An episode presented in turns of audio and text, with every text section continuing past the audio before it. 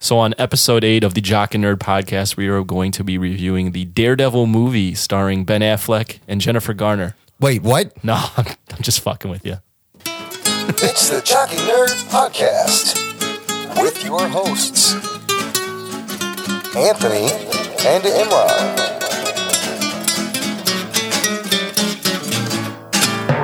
Jockey nerd. All right, if I hadn't fucked up that first take, I totally you had me. You I got would me. have you- yeah, I did fuck with you on that I- one. that was good. now you had to feign. that I you did were not see that coming. Yeah.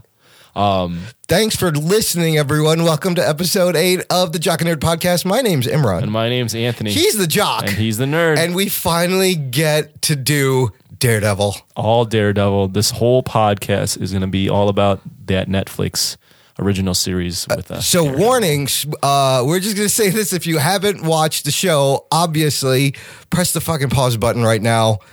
Uh, we'll see you in 13 hours, Yeah. and pick up where you left off. You, we, you can join the conversation, unless you don't care and you want to hear what we think.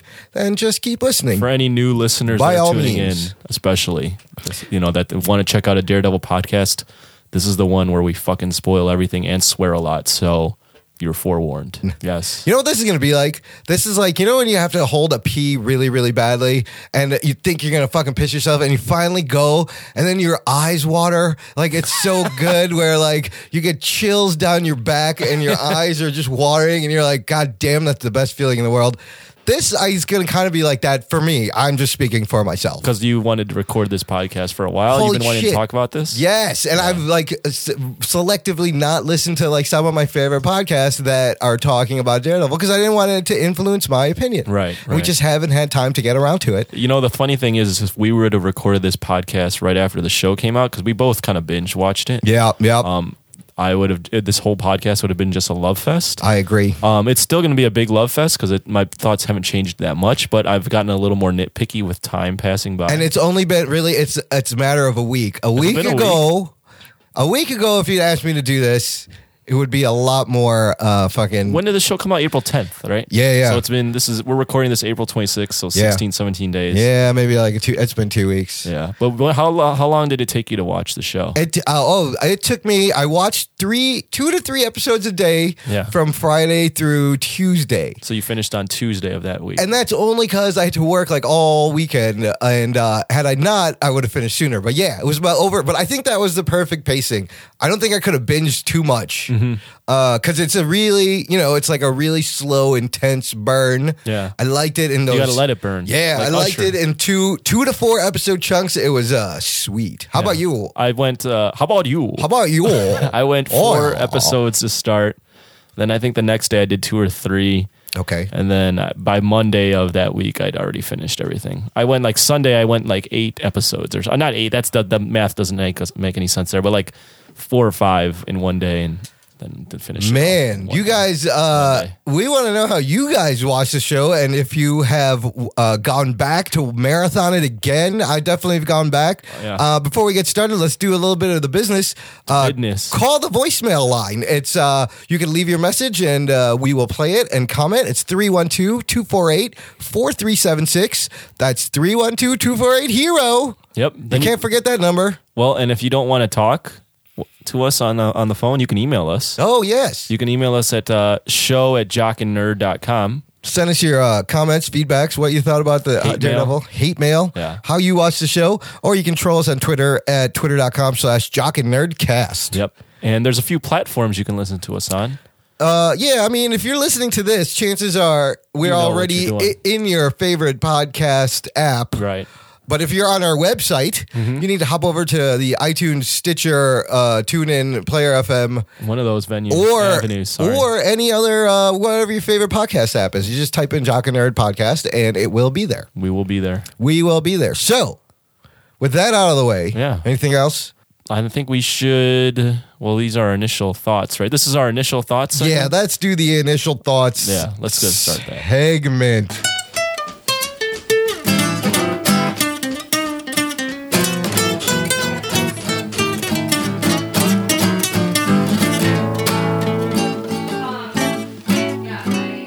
Jockey nerd.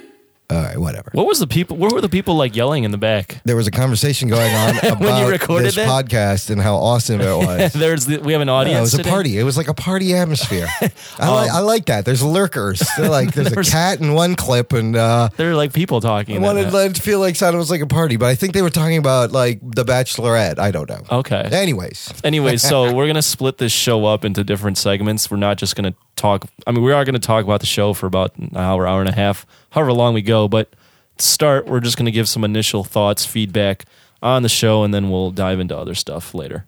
yeah, we'll So- go over the cast in a little bit. But uh, who wants to start? Anthony, what what what did you think overall? Overall, I well, I me binge watching the show just shows how much I liked it. So I, I initially and still even to this day um was just giddy over the whole thing. I could not stop. I was legitimately sad when I when I started that last episode. You wanted more. I wanted Yeah. more. I was like, why can't sh- more shows, more superhero shows be like this? That's the you mark of a where you- good show. Where you just release them all at one time. You put them on like Netflix or something where they, where you don't have to, you know, be as kid friendly. You can just do it to the audience that you think is appropriate and you just release as much as you can. And you can do like a slow burn. I liked it. I loved it. So many things made so much sense about this. Yeah. Um, you know, the whole time I just kept thinking, finally, fucking somebody got it right. Right. You know, it took this whole time. It took the evolution of on-demand uh, TV platforms to to have someone t- get take the risk and Mm-hmm. do it right and not give a damn what the critics or the audience or the money is going to say, Right. but to serve the story, to serve the characters, and to make it fit in this larger thing. Oh my god, it was just it was you know the whole time it was poetic. Uh, it was gorgeous to watch.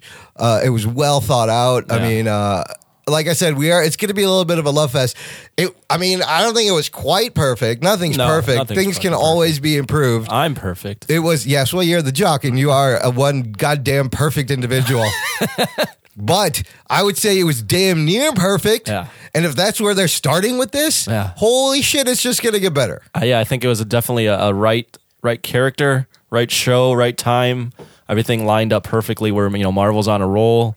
They used a character that still somewhat popular, even though that movie from what 2003. Yeah, but still iconic. Yeah, but and still recognizable. iconic. So there's a draw there. It's on Netflix, so that's a new avenue. They they could, um, they had the you know it was it was just perfect timing for all these things to come together and make a show that, um, I look from what everyone's been saying and, and of course my opinion as well. It's been pretty good. I feel like this is the w- the one platform where they've been able to exercise probably the most creative control outside of their movies, which even then they have to serve. You know, you got investors, you need to make money. And a PG thirteen They're- audience. yeah, and you're, you're you're you're stuck with this rating where.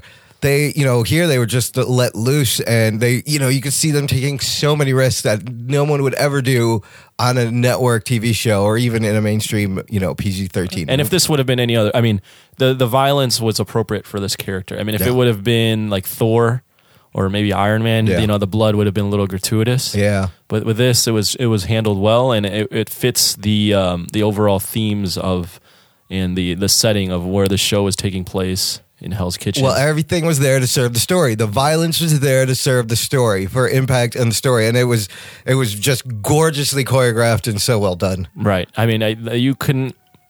I don't think I. I mean, there were some things you could nitpick, but I mean, for a first season, I mean, goddamn. You hear was that, awesome. folks? Welcome to Chirac. Yeah, there's a ambulance. Oh, that's gonna siren bleed through. in the background right now. This is a daily occurrence here. I mean, if it wasn't, I would feel weird. Chirac. Like if I wake up and there's no sirens and people yelling, like I'll freak out. I can't. It does, I can't. I can't go to sleep if there isn't noise. So, anyways, that's what it, that's what it's like. It's not Chirac. We live in a safe part of Chicago. We do. We, we live Well, actually, in the- we don't live together, The- so no. you live in a safe. The- part of I live in Chicago. a safe part of Chicago. Yeah. It's uh, uh, relatively safe. Yeah. Anyways, uh, you know, I don't know uh, how much more we can go on without diving into Yeah, uh, the without- meat and potatoes of it. yeah, overall, I mean, it was a great show.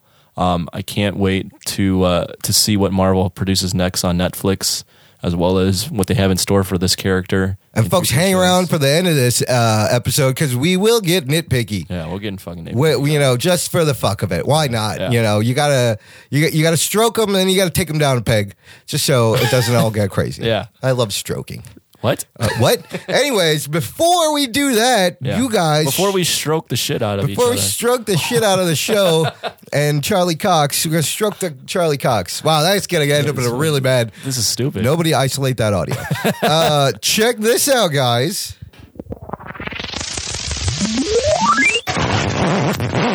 Are you troubled by the strange ending to Sherlock? Do you experience feeling of dread while waiting for Doctor Who to return? Have you or your family actually seen Orphan Black, Person of Interest, or Sleepy Hollow? If the answer is yes, then don't wait another minute. Log in to the home of all things geek, the Earth Station One Network.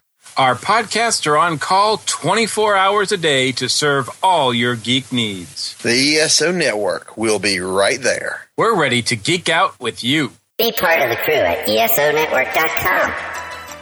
The ESO Network, your station for all things geek, classic, current, and beyond. Be part of the crew at E ESONetwork.com. The Jock and Nerd Podcast. Jock and Nerd. So that was actually just a uh, another promo swap that we've done um, with a, another nerdy promo. So that wasn't us. That was on different podcasts. It's called W. Well, it's on the ESO network, Yeah, we'll have links to all these Earth at, Station uh, One. in the show notes. But you can check out that podcast at www.esopodcast.com. But they're uh, they support us, so we're we're kind of supporting them. Yeah, as they well. played our promo, and you Yeah. know it's uh, just nice to play theirs, and Yeah. uh, you know we'll open up our listeners to their audience Yep. and their audience. will uh, may maybe Hopefully they'll check jump out- over here, check us out. We love fellow podcasters. Yeah, so- man, tell your friends, tell your uh, favorite geek, spread the word. And hide your uh, kids and hide your wife. Hide your kids, hide your wife. uh, we'll have links to that show in the show notes, and you'll be able to find that at jockandair.com slash eight. Okay, so now this segment, we're just going to go right into the cast and just list who is playing which character, kind of uh, give a little uh, um, tidbit on what they're famous for, as Imran, as Imran put it prior to the where, show. where they may be Where they've best been. known. and then uh, we'll give our thoughts on each character and work our way down from uh,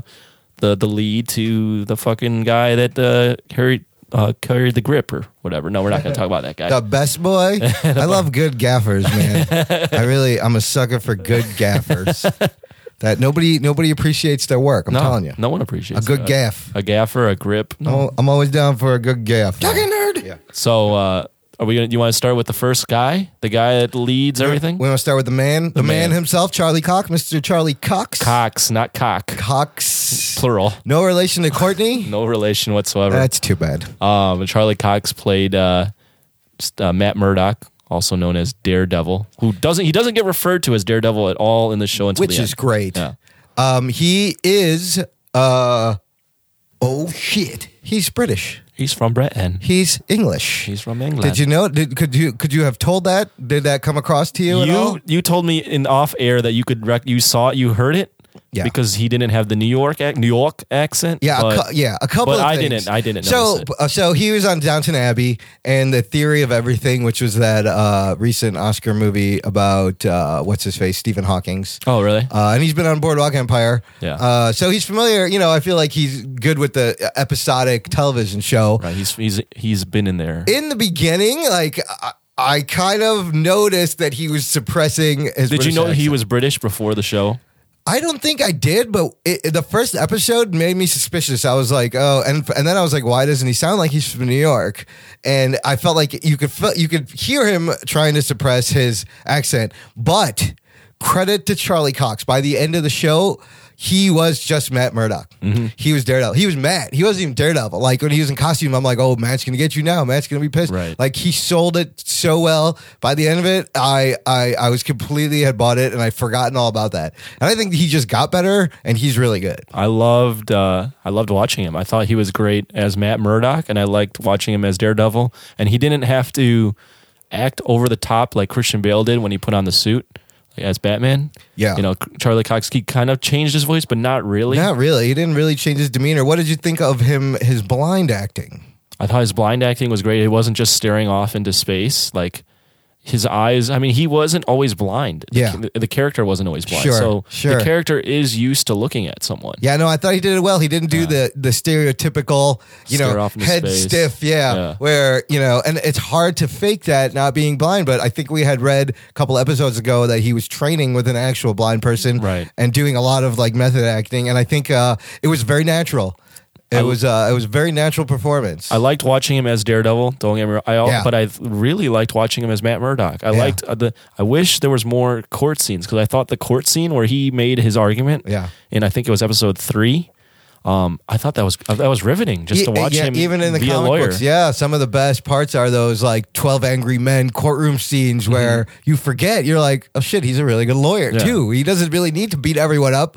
He can fucking talk his way out of anything. Mm-hmm. You know, it's great. and he's he's endearing. Like he's someone that you you kind of you immediately you like and you root for. He played the character really well. Absolutely. Yet you see this darkness in him uh, the whole time. Mm-hmm. You, see know. the anger in him Yeah. when he is Daredevil. Yeah, through the the writing, through the meetings with the priest, he's Mm-hmm. uh, you know, you, uh, uh, learning about his background. But uh, he, yeah, he, he had a line I nailed it. think in episode two where he's kind of torturing the Russian guy, and he's like, "I'm, I'm."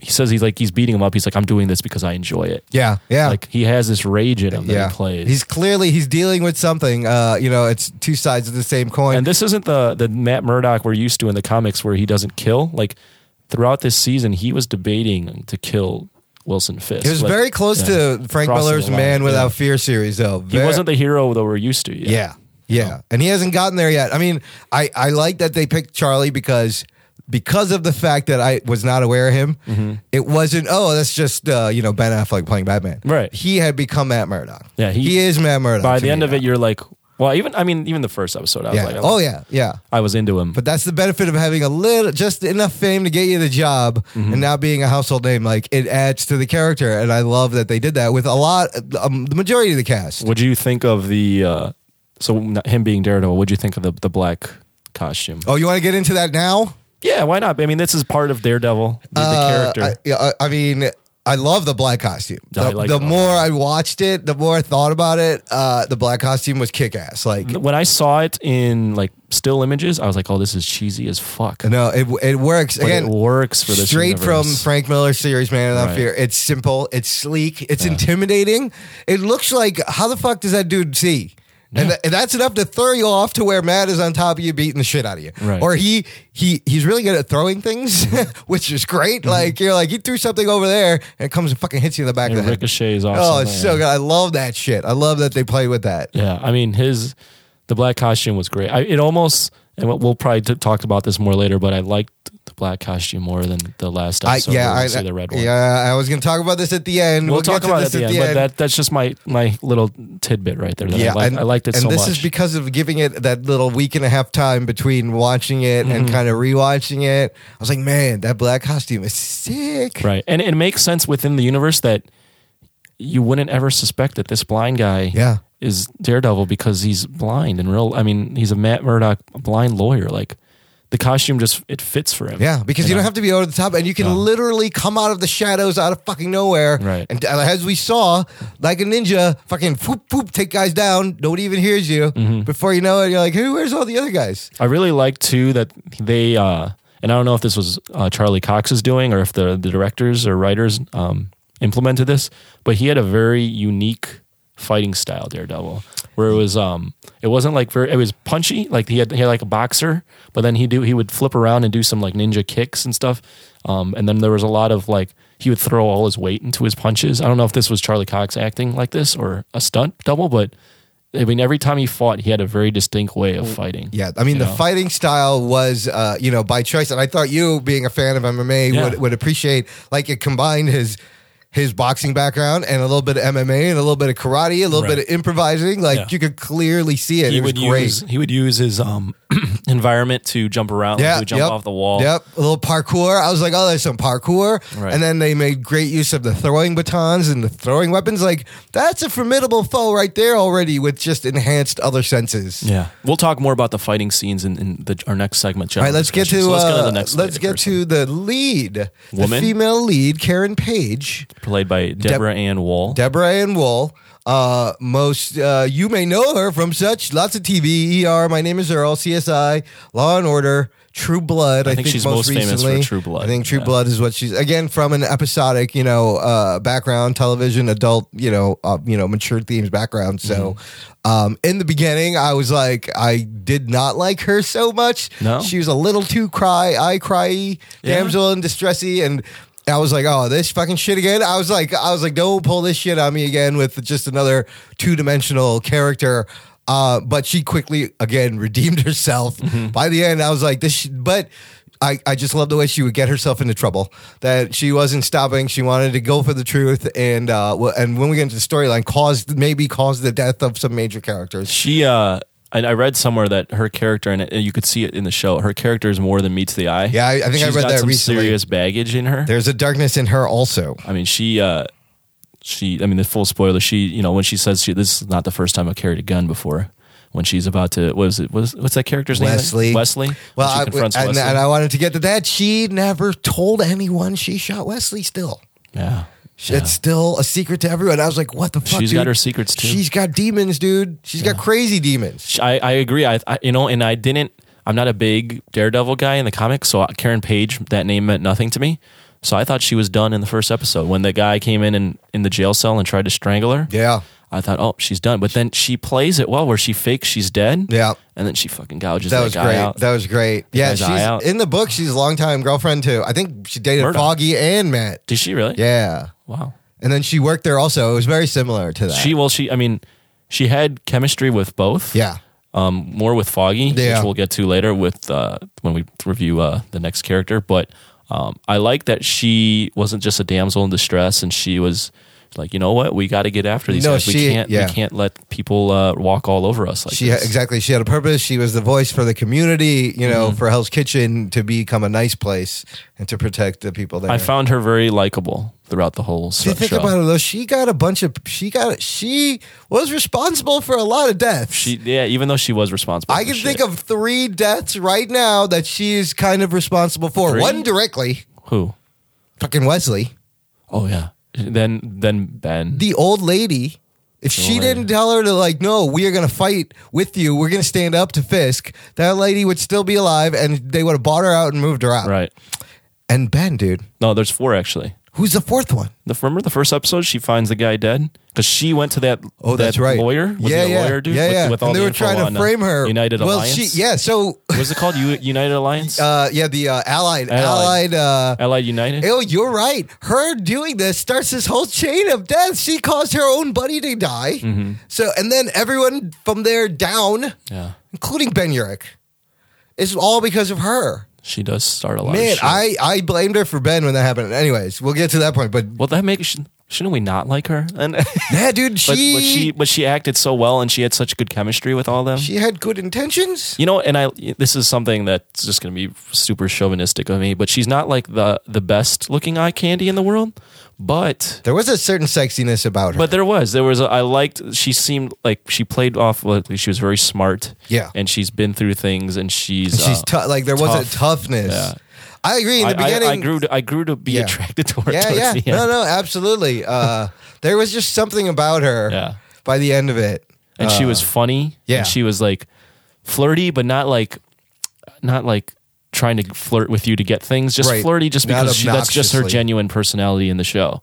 yeah, You know, I don't know. Yeah. Should we go on to the next person that she was flirty with? Sure. Okay. Uh, Eldon Henson, who played Fog, played Foggy Nelson. Foggy Um, Nelson, Foggy Nelson, but Eldon Henson, Foggy Nelson. The I only think the, that's this is funny. where I recognize. I know you're going to say where he's from, but I Let- I think I know what you're gonna say. What are you gonna say? Mighty Ducks. yeah, Fulton Reed. yep. He was the He's enforcer. Fulton Reed. Everybody your age is like that's Fulton Reed. What else was he in? He was also in. Well, he's. I think he's been a, uh, an actor since he was a little kid. Like started at three years old on a soap opera on Five. Yeah. Uh, he was in all the Mighty Ducks movies, and uh, most recently, The Hunger Games. You know what's funny though about him being in Mighty Ducks movies and how I remember him. Yeah. he was the enforcer in those movies. Like, Oh, he he was, wa- he was like this goon guy Yeah, yeah. that was like the tough guy. And now that you see him, he's like this short fat guy, like with long hair and looks kind of like a hippie. He looks exactly the same though, doesn't He- he? a his little bit? face hasn't changed at He's all. He still looks the same. He has still has like a baby face Fulton Reed. but, but face. now he's got like a pot belly and he's got long hair. I, I mean, I, you know what? I was torn between. I didn't know if he was annoying me or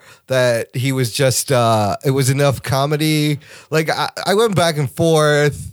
Um, I like the storyline with him and Karen.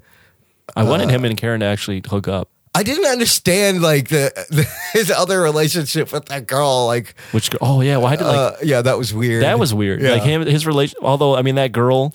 I mean, don't know he if we're knew gonna her talk- from before. I don't know if we're going to talk about her. I Yeah. don't think we. I are. didn't even put her in the cast list here. she's a good example of this whole cast not being one dimensional. Like Yeah. she was written Yeah. at first to be like a, this dumb bimbo that Right. he just fucking lays into. Yeah. But even her at the end, she comes around and she's like a three dimensional character. But back to Foggy. Um, I- What- I what liked- did you think? I liked his chemistry with Charlie. Yeah. I thought he or with Matt Charlie Yeah. Cox, Matt Yeah. Murdock. Um, I thought he was funny. I did think he was funny. Yeah, I thought he was genuinely I, funny. I know people. Some people found him to be kind of annoying, but I found him to be pretty funny.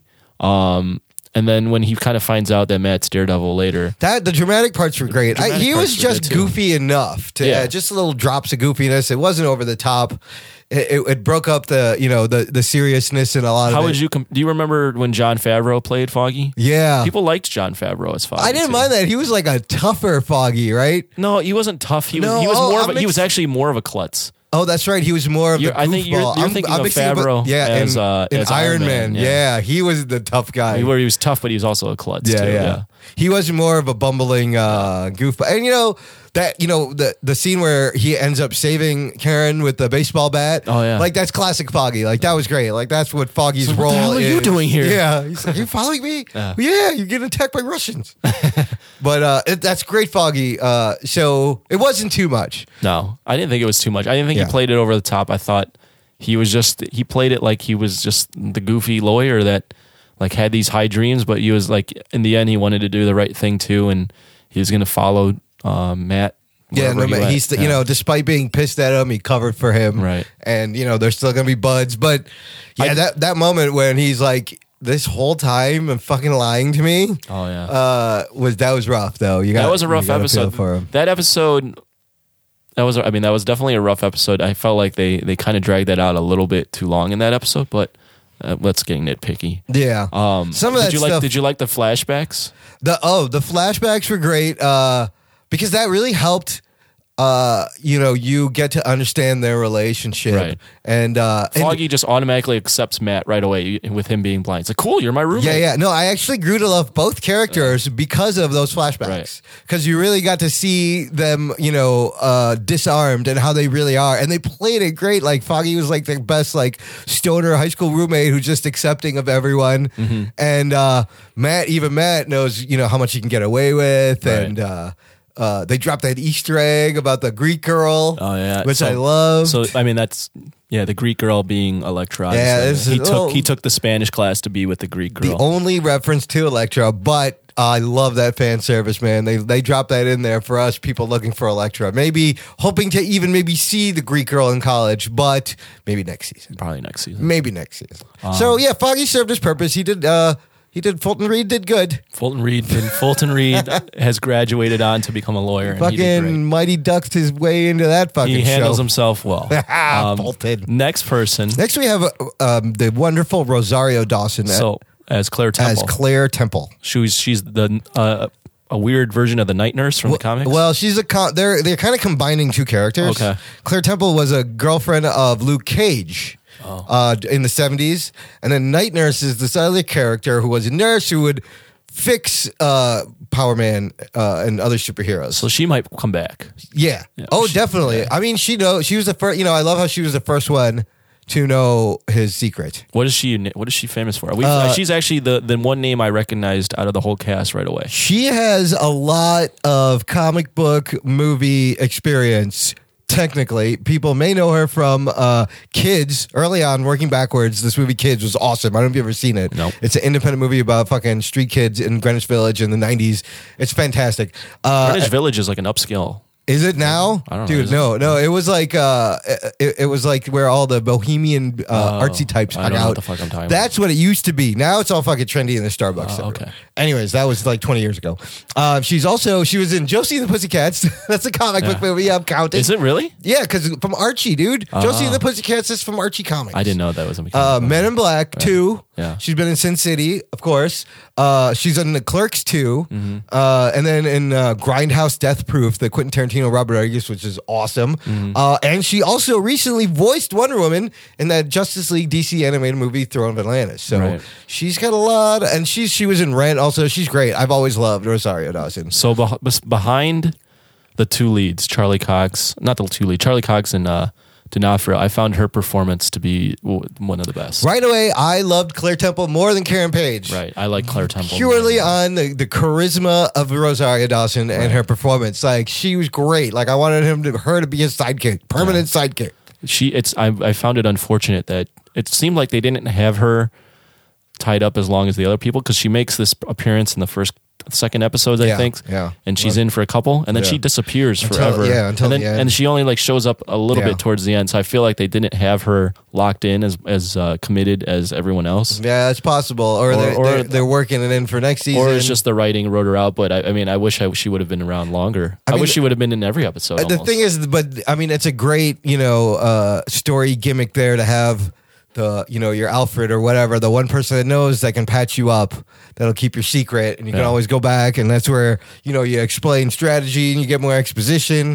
Uh, I don't know, they didn't really have time for that. There was a lot going on, and Right. uh, she served it. We got to meet her, and she patched him up a couple of times. she It was patched him. great. she also got her ass kicked once Oh yeah, that's right. Because of him, Yeah. and took it. But she, I mean, She's that, that- badass. she took it too. Yeah, she was she was a badass character in Yeah. that in that part. Um, she also like helps him out, like help helps him revive like the Russian dude, and Oh yeah, she talks him through that and ca- helps him cauterize his wound, which is Oh God, great. That's a great scene. Uh, he goes, yeah, I'm I'm in the warehouse. You're just gonna have to talk me through this. I can't I get. can't. Well, I another can't get the bullet out. one. Yeah, so I I'm can't gonna get the have bull to- out. You just what can I do? Yeah, um, no, I found her to be. I found her, I liked her character a lot, and she had that little like romantic. Yeah, Um, yeah. They kissed, right? They kissed. Yeah. they- so there was they a developed feelings for one another, but that- it was very natural too. Yes, like yeah. she'd seen him at his at his core, Yeah. at being the daredevil, and she he was the she was the only person that he basically revealed the himself. only to. one that could understand, and that charisma. He that was like the only charisma he had. Uh, that chemistry with her Mm-hmm. Yeah. was the strongest out of any of the other I female. liked leads, their you I know? liked their banter back. You and wanted forth. them to get together too. Uh, but you wanted them to get together. But like, unlike a lot of like TV shows where they like they break up the romance because of a, a plot device, Right. Like this felt like. I don't know. Maybe it's just the writing. Maybe it's just the way they acted. But it felt like they had to break up. Like it was a legit reason. Like It was they can't- organic. It was organic. It was yeah. organic. like they they can't be together. Yeah, and then you know you don't want to bog the whole fucking storyline down with a love story already. Right. We're just starting, and Marvel's great at doing that. They're just gonna give you a little bit, just enough, but it's not it's not gonna take over. It wasn't forced yeah, either. and it wasn't for it was very organic, uh, and that's due to her. I mean, she's great. She's a great actress. I like I like her Yeah, a lot. Um, yeah. Should we go on to the next? Oh person? man, this one's my favorite. so you let you can talk about him. Start. Mr. Vincent D'Onofrio as the motherfucking kingpin, who they don't even call him kingpin. Wilson Fisk, crime lord. Oh my god. Uh, What's he famous for? though? He so a lot of people may not know this. He was uh, uh very early on. He was in Full Metal Jacket as a kid. oh really? Do you remember Adventures in Babysitting? Nope. You never saw Adventures in Babysitting? No. All right. So if you're older than 28 or 32 and you remember Adventures in Babysitting, I'm only 27. he was there was a part in the movie where they come across a mechanic who's who kind of looks like Thor. And the little girl's like, "You're Thor," and then the brother's like, "Thor's a homo," and she tells him, and he like kind of roughs her up. It's really funny. That was him. He was in the movie as a teenager. he was Thor. He was Thor. He was a mechanic who was Thor. People my age will remember, uh, but I think he really like broke out in uh, Men in Black. He played uh, the villain. Right? He was the main alien sh- with his face melting, shifting off Oh, uh, in the from the field, the cornfields. Mm-hmm. Uh, he was great in that, uh, and he's also been on a lot of great TV shows such as Homicide: Life in the Street, uh, Law and Order, of course, Criminal Intent, and one of my favorites is this movie called The Cell that no one's seen with Jennifer Lopez, where Oh, yeah, yeah. he's like this insane guy, and she goes into his head. Remember? And he's like in a. I haven't seen the movie. but I know what you- what you're Oh, it's, talking about. It's now. visually amazing because in his head is this amazing surreal uh, uh, environment, and he's got these uh, harnesses on, and he's it's almost like a fantasy comic book. Like it's it's a great Sounds movie. weird. And yeah, J Lo's in it, but uh, he's he's just a great intense actor. You know, Yeah, he's a method actor. He's right? a method actor, and like, w- I mean, uh, you know, growing up, this is my all the kingpins I've seen. How many kingpins have you seen? I've seen the, the ones in the You've comics seen you've seen the ones in the comics who are always uh, just a giant fat guy that in a white suit. in a white suit And with then an I s- ascot, and and that one is always working out. Like I always thought that was interesting. Like as big as fat as he is, Yeah. In the Spider-Man comic books, which is where I know him from, they always show him like lifting mad weights, dude, Right. like working Well, he's out. supposed to be super. He's strong. very Yeah, strong. yeah. Uh, there's the Michael Clark Duncan.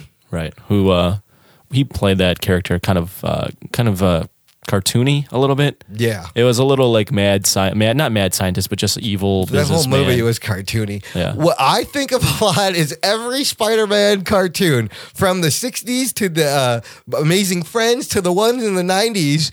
Kingpin is always voiced by the same guy, and he's always like, "You foiled my plans again, Spider-Man," and like it's always just over the top, the same fucking thing. Doesn't I, I've I, the image I keep thinking of is Spider-Man holding Kingpin up with like one hand. There's that. Does he? Is there? Is that an image That- where he's like holding him up like that, that may be a cover. There's another famous cover where uh, Kingpin has his ankle in like one hand and he's swinging him around in a circle like Oh, Yeah. by his ankle and his hand is huge, you know, and it covers like half his leg. Well, he's supposed to be really. I mean, he's not supposed. He's not superhuman, but there's. I mean, there's a scene where I read somewhere where he fights Captain America in the comics, and he fights him to a standstill. Like he and his patented move is a bear hug. yeah, So, yeah, like, he bear yeah. He'll hugs him. squeeze the Yeah. shit out of you. No, he's just really, really strong. It's Yeah. like he has no super strength. No. he's just trained to be really strong, Really strong and so ruthless. D'Onofrio uh, brings another great uh, take on this awesome Totally uh, different, right? Probably one of the best villains in the in the greater MCU.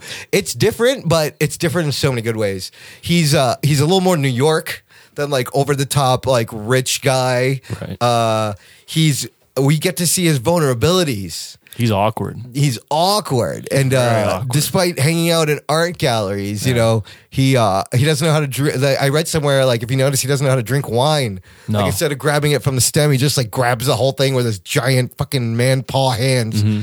Um, but we get to see that side right away, which Mm-hmm. I thought was great. And he is so great. Like he'll go from zero to fucking yelling and scary so quickly. He'll flip real quick. Yeah, and you won't see it coming. Right. But uh, the way he showed Kingpin Wilson's rage was- was was beautiful. Mm-hmm. You could see the subtle um, rage in him, but you could also see that like so uh, Charlie Cox's character had the rage in him, and he liked doing it. You could see that Vincent w- grew up with this rage, but he doesn't like being like that. He like he wants to be Wilson, calm. yeah. Wilson wants to be, and the way he played it, he wants to always be calm, and but he can't control himself. He's trying to sometimes. hold his shit in all the time. Right. Um, I found him to be fucking awkward and uh, intriguing and just like very. I mean, just I gravitated towards that guy because I w- didn't know what the hell I was watching. Like I didn't know what kind of perform. Like this performance was so unique. It's not your typical villain at all. And even he's you know pl- throughout the whole season just like I'm trying to fix the city, and he is trying to, and he and he's growing throughout the show too. You know he he falls in love, and he's all of a sudden just very devoted to the uh, the character he falls in love with, Vanessa. Um, it was great. I It's don't one know. of the it was first- very, it, very, diff, very, very different. Never seen a character like that. in I mean, the- it's in one of the MCU. first villains in recent times I can think of that I really, really, you almost felt for him. You were almost on his side at times. That- I think that, and we'll get into where we get nit- nitpicky, but he almost played it so well as it not a villain. Yeah. that I You're like, wait a didn't- minute. didn't really want to see him get his ass kicked. Maybe he should uh, help uh, Hell's Kitchen. which I don't know how to feel about Maybe that. you should let him just clean it up. He seems to be making sense here. Do you think? I think Vincent decided because I hear he's like a very like D'Onofrio's so Oh, great. he's a great actor, but I hear he's very like he likes he's very particular on how he acts. Yeah.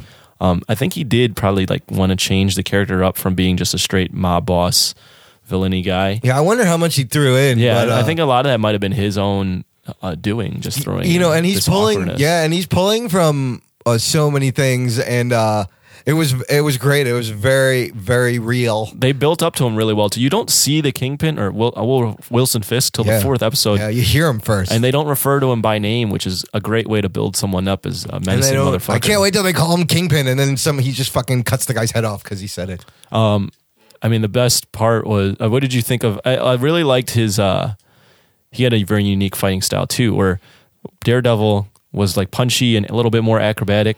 Um, you know, like a boxer. Wilson Fisk was just straight headbutts and wide punches and Power just moves. rage and throwing you around. Like he was, he had his own unique fighting style. Yet surprisingly fast for a guy that size. Like Yeah. he, there was moments where he was on the guy so quick. I was like, oh shit, he's fast too. Well, he didn't get too fat. You know, like he was. Yeah. Like he was a big guy. yeah, he's not. They didn't. He's you probably know, like 250 in that yeah, show. they didn't 240. go the exaggerated route, you know, Right. as in the comic books. And he's bulkier. The armor makes him look bulkier, Mm-hmm. which kind of adds to his square. You know, you just want him to be intimidating, a Right. Mm-hmm. big square hulking shadow over you. You know, and I think they accomplished that. Yeah. Yet, yet again, like the way he played it, you were he was vulnerable, and you're like, oh, that's just the fucking fat kid. His dad used to fucking beat him, and Yeah. finally he uh He snaps. ah, we'll get to that Uh, part. that, was great. Yeah. All right, who do we got next? Is the lovely lady who played Vanessa? I let Zurer. I, I think that's you saying Ile Ile Zur. I think she's uh, Israeli. She is. I think she is Israeli. She was. Uh, she's got a comic book convention connection Man of Steel. from the DC universe. Yeah, she was uh, Lara Lara Lorvan. Was that? That's his biological mom. Right. She played his biological. I had mom. no idea. Right. That's cool. I had no idea until I heard that after. She's she is amazing. She was also in uh, Munich. Steven Spielberg kind of broke her out, and she's on a lot of Israeli TV and movies. Mm-hmm.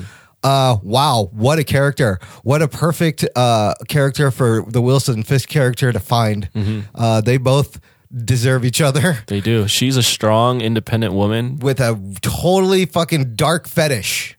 Yeah. Like she got turned on by that shit, dude. She knew what She he likes- was doing, and she liked it. She liked what he was doing. I, I don't think it's a necessarily a fetish. I think she just she found a guy that has all this power yet is super weird and awkward, and she fell in love with that. And and I mean that's See, women just want a project. That's all. She you could wanted- be a mass murderer as long as I can make you dress better. she wanted. Yeah, exactly. She wants someone that, and this is women. They want they want to be able to change someone. for they the better. always want to be able to change the guy. I can change him. I can change that guy. That's why they like the bad boys. But like, I don't even feel like she wants. She wants to change No, him. she likes him where he's that at. he he's the guy that well, she take- changes takes care him. of things. She's she puts him on the path to the white suit, though. Did you notice that?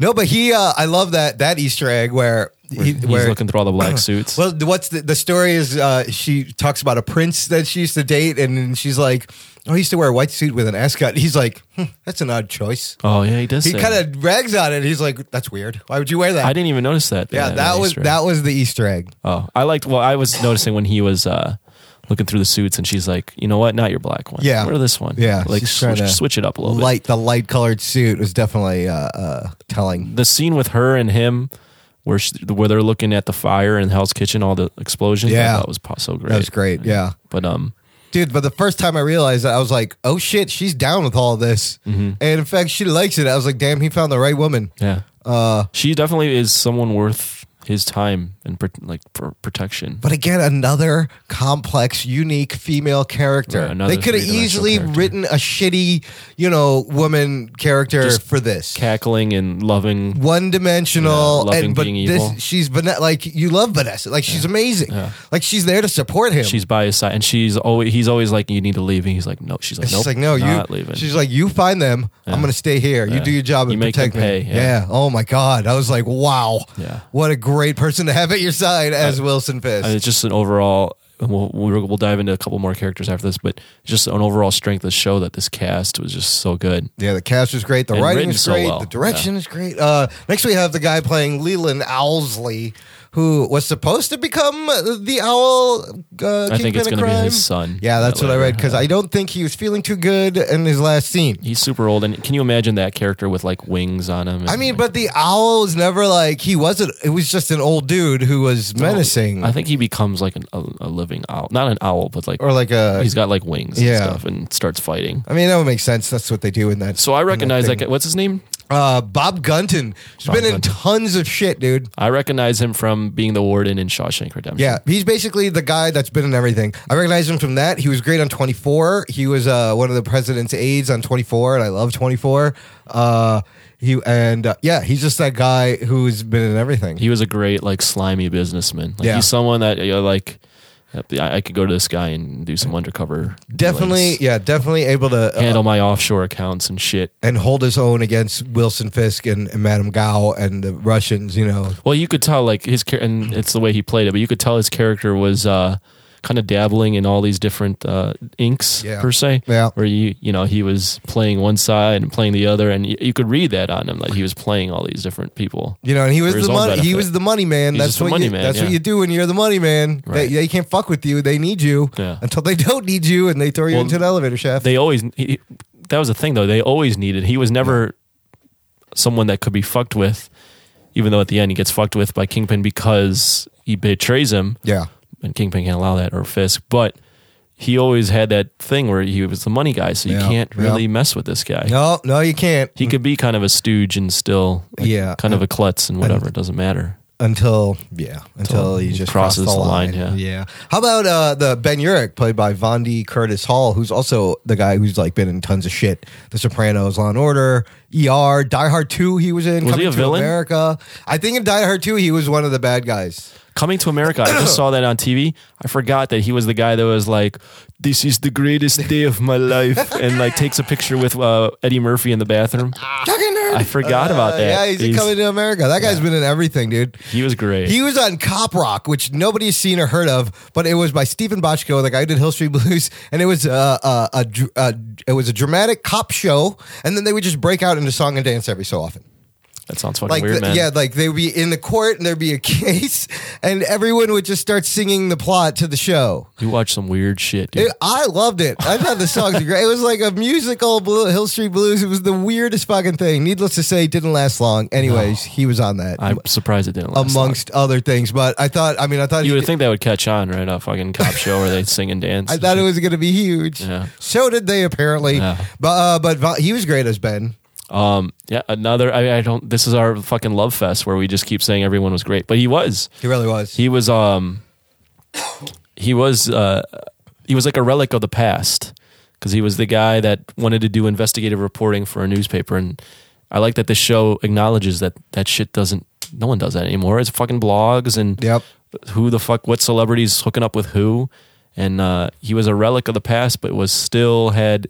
He was almost broken, but he played it well where like his wife would give him inspiration or like Deborah would give him inspiration. Deborah Ann Wall, who Karen Page, Karen Page would give him like this little bit of inspiration to keep going. You know, and uh, he reminds me there's a lot of guys out there right now exactly like that who have been longtime journalists, photojournalists. They're at the end of their career, maybe, Right. and they don't want to admit it because of times have changed. Here's my relationship with the character Ben Urich is largely from, again, Spider Man comic books because he also wrote at the Daily Bugle and he was in Daredevil and Spider Man comic books. So And he he, must be really sad that he's not and going to he be was, in anything. well, he was a white guy, first Right. of all. I knew he was a white guy. And his son becomes one of the hobgoblins or the jack o' lantern. He becomes a villain. Mm-hmm. Um, but you know, he's a, like a he's a big. He's still around. You know, he's a big character in in that in that uh, universe. So I was like, oh shit, they uh, they killed him. yeah, they killed him good. But Well, let's Wilson talk. Let's killed talk him about good. Vondi Anyways. Kurt, what his performance though. No, I mean he you you you, you felt for him. You know, he was uh, it was like his one last. He's like, I got one last shot at Yeah. you know trying to be relevant. yeah, I don't even think he's trying to be relevant uh, per se. I, he, he, Or he it did wasn't one- like he was looking for glory. No, no, it was, he was one just last shot to get the truth out. uh, Yeah, he was just- he was just- that nobody this is- else is doing. this is my you know one of the last things i need to get out Yeah. i need to do this and he was inspired by deborah to do it Yeah. but he wanted to do, you know this was what he wanted to do when he was a kid or when he was younger was be an investigative reporter and never take no for an answer Yeah. and he was i mean he was like He's and I- finally fulfilling I, his. I uh, liked his um his relationship too with his play with uh, Charlie Cox, where he'd he'd interact with the with the mask, Yeah. the black guy in the black Yeah. mask, Yeah. Daredevil. Yeah, he trusted him. you uh, Yeah, and they trusted each other. Uh, Trusted each other. I w- almost felt like they could have dove into that relationship a little more between Charlie and him, so that the, his death would mean more. But we can talk about that later. yeah, Um, I liked him. I, No, I- yeah, he did. everyone, everyone. uh, He was another three dimensional character. He was dealing with a wife that had Alzheimer's. So he had that little storyline where he was trying to Yeah, his keep her in the, motivations in were the- clear. in the hospital, and um, he was conflicted with that too. Like he didn't want to put himself in danger because he wanted to take care of his his wife. Ultimately, does, does does the right thing. Ultimately, does the right thing yeah. and gets himself fired because of it. Yeah. You know, but Yeah. and then meets an untimely demise. Um, so Well, overall, that what was your bad. what were your thoughts on? I mean, there's more characters, but what were your thoughts on this cast That or any is any the other main- characters that you wanted to No, talk about? Uh, though the the main cast is very very strong. Like Mm, I wanted to give a quick word on Madame Gao. Oh yeah, Madame Holy- Gao was badass, Holy dude. fuck, she's creepy. Yeah, she's great, and I can't. I like how they just teased us who she really is and the power that she really has. I think we're gonna see her in the rest of these series. Is, is she's gonna already gonna show up in Iron Fist. oh hell yeah, dude! She had that little she had that little moment where she fought um, at Murdoch and gave him a little fucking palm. You know, and I love slap. that because you uh, you kind of bought it because, like we said before, like this does take place in the same world as an Agents of Shield E or Avengers. So you forget, you almost forgot for a second that there's powered people, and she fucking does that little quick I- hit. and you're I don't- like, I don't think she's powered. ooh, she's got some. Pow- I think she's just got some chi. Yeah, yeah. in her. She's- she got the Um, Iron I, I- Fist I in just her. wanted to bring her up in the cast because at first you first meet all the players in this crime syndicate with the Russians and Leland and uh, Nobu and Fisk. Well, you- And you meet Wesley, and then you meet Gao, and she kind of seems out of place. But then you fucking, she's just talking in Chinese, and you're like, she's intimidating as fuck. Like Oh, yeah. her with her fucking cane and walking around and just being so calm and just talking in Chinese and speaking in like proverbs and like speaking like uh like you know with um analogies and shit. I don't know. She was uh I just had to point her out as someone mean, that I like as well. even Wilson was afraid of her. oh, did we talk about? I forgot. did we talk about Wesley? We gotta talk about Wesley. Oh, Wesley, yeah, he didn't. Uh, he hasn't done much. He was in that HBO series, The Pacific. He's Toby Leonard Moore. Toby Leonard Moore. Let's uh, talk about Wesley. 'cause yeah. That's the, that's one character we need. Oh to talk yeah, about that's before right. we We- can I mean, switch off. uh, uh, again, Wesley is from the comic books. Uh, Is he? Yeah, Fisk Oh, I had, didn't had know a that. right hand man. He's had a bunch of right hand men. Wesley was one of them.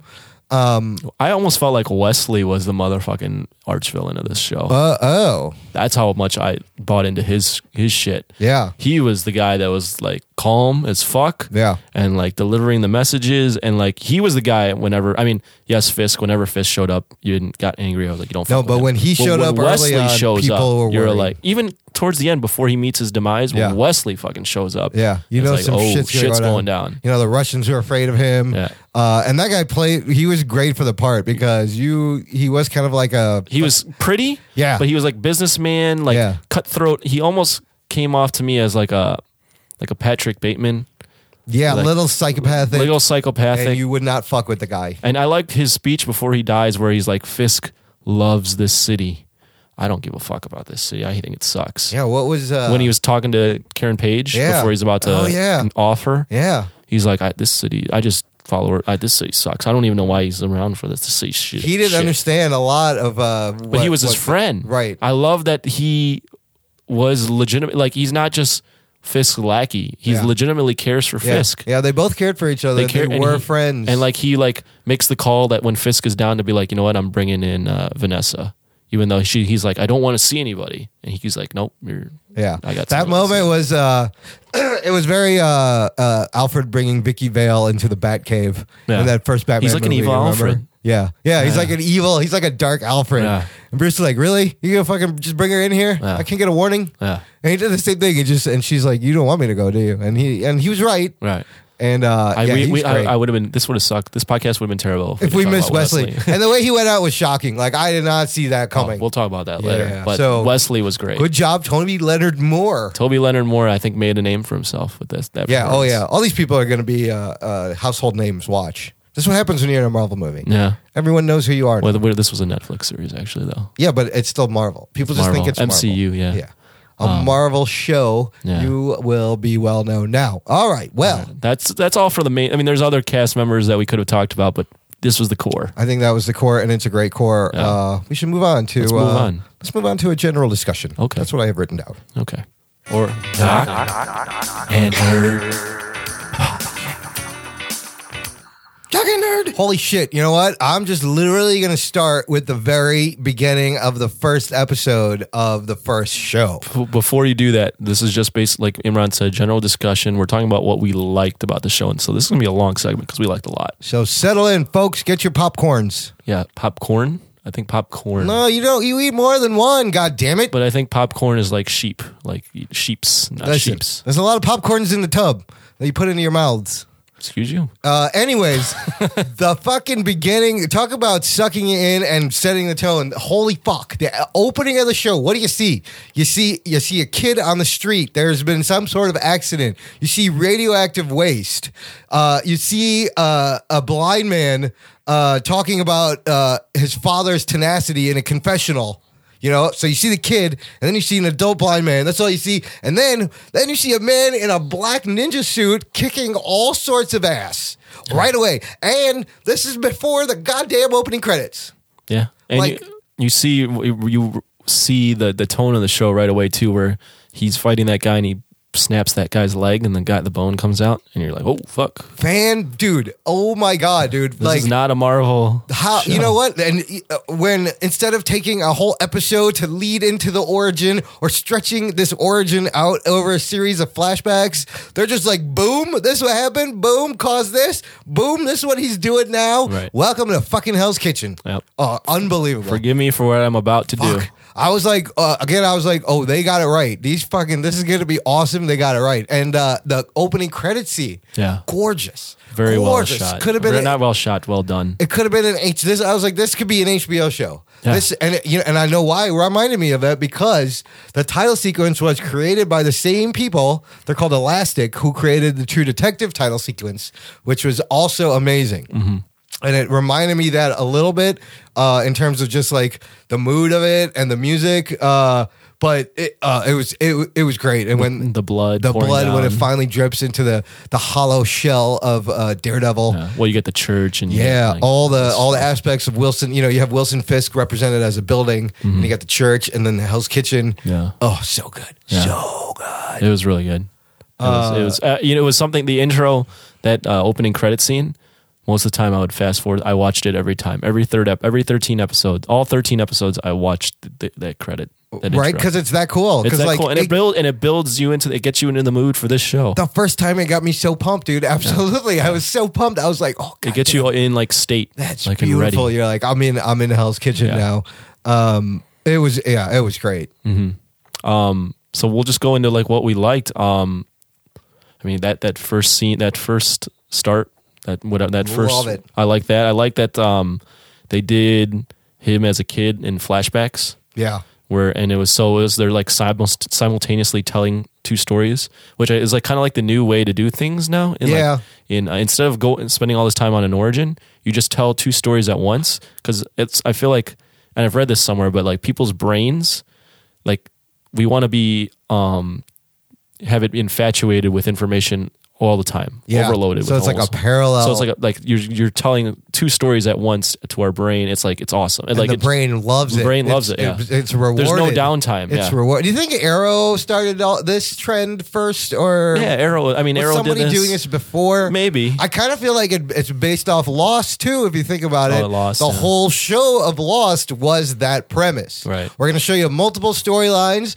and then it'll somehow all weave in piece. One will inform the other. Arrow took that from Lost because Arrow, um, Oh. I think does- Lost- yeah. Arrows does the island storyline. Yeah, and that, and that, that show is built on that. But I feel like maybe it was Lost that really started that. But they use it very effectively throughout this whole show. Mm-hmm. Uh, you know, it is, and it's very, it's very, uh, cinem- it's very comic booky, like to have these kind of flashback storylines running together because the the metaphors and the imagery, the visuals, it's so symbolic.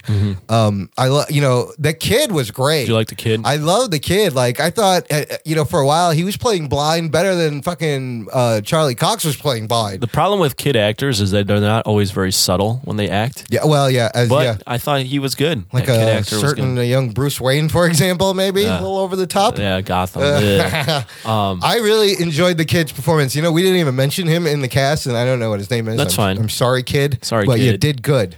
Yeah. Um, I liked the dad, the dad or Matt Murdock's dad, Jack Murdock, uh, and did you catch the reference to uh, him fighting Crusher Creel? Yeah, battling Jack. There was a lot. You know, I've read a lot of Easter egg posts, and like in that gym scene, there was a lot of Easter eggs on the posters in the back. Uh, a lot of names of writers and creators in there. Um, so they had a lot of fun with Easter eggs throughout this series, Yeah. which is what the fans love, which is what I love. Right.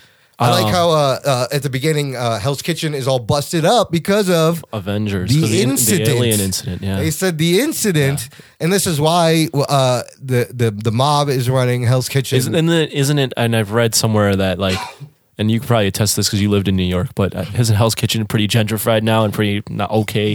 not like not a piece of shit like it used to be. uh, yeah, I mean it's up. Yeah, like it's like North uh, Manhattan. Uh, near Isn't it, like, up and Harlem. coming? Yeah. Yeah. and even Harlem itself is starting to gentrify again. Yeah. where even in fact Harlem in the twenties and thirties was a really h- a nice part of town. It was where everyone uh, went. All the clubs were there. A lot of jazz musicians, Mm-hmm. and then la- and then later, you know, it got its uh, reputation. At the same time, Hell's Kitchen did- has, but I believe even Harlem is a little gentrified now. It's Yeah. not the same. But I like that they made it. They they did that easy tie-in. Yeah. Yeah. So Hell's Kitchen has gone to shit because Yeah, that's true because Hell's incident. Kitchen would not be that bad in real life. So No. that it gives them a great excuse and a great way to tie it into the whole MCU. Right. It's fucking easy great. and a very easy non-forced tie-in. Yeah. You know, um, all those locations like the bar, Yeah. Josie's bar, Fogwell's gym, it's all uh, Turk. Yeah. uh, they're all from the comic book. Like I love how they really they they really paid attention to the source the, material. the attention to detail. is yeah, very yet good. made it their own. I like the way the um the whole series, the feel of it, like when you compare it to like Agents of Shield, E whereas Agents of Shield E is very glossy, and even some of the movies. I mean, Agents of Shield has a less of a budget, but the movies are very you know glossy and grand. Yeah. This was gritty. Like everything was filmed kind of in the dark. There was kind of a, a gray shading to everything. It just got you in the in the tone and the and in the the mood for a show that wasn't your typical Marvel fare. It had you the know? quality of like an independent art, ma- even like a student film, like a really good art school independent film. Uh, and I have to mention because I I, I come from a, a creative illustration background. And I love drawing and painting.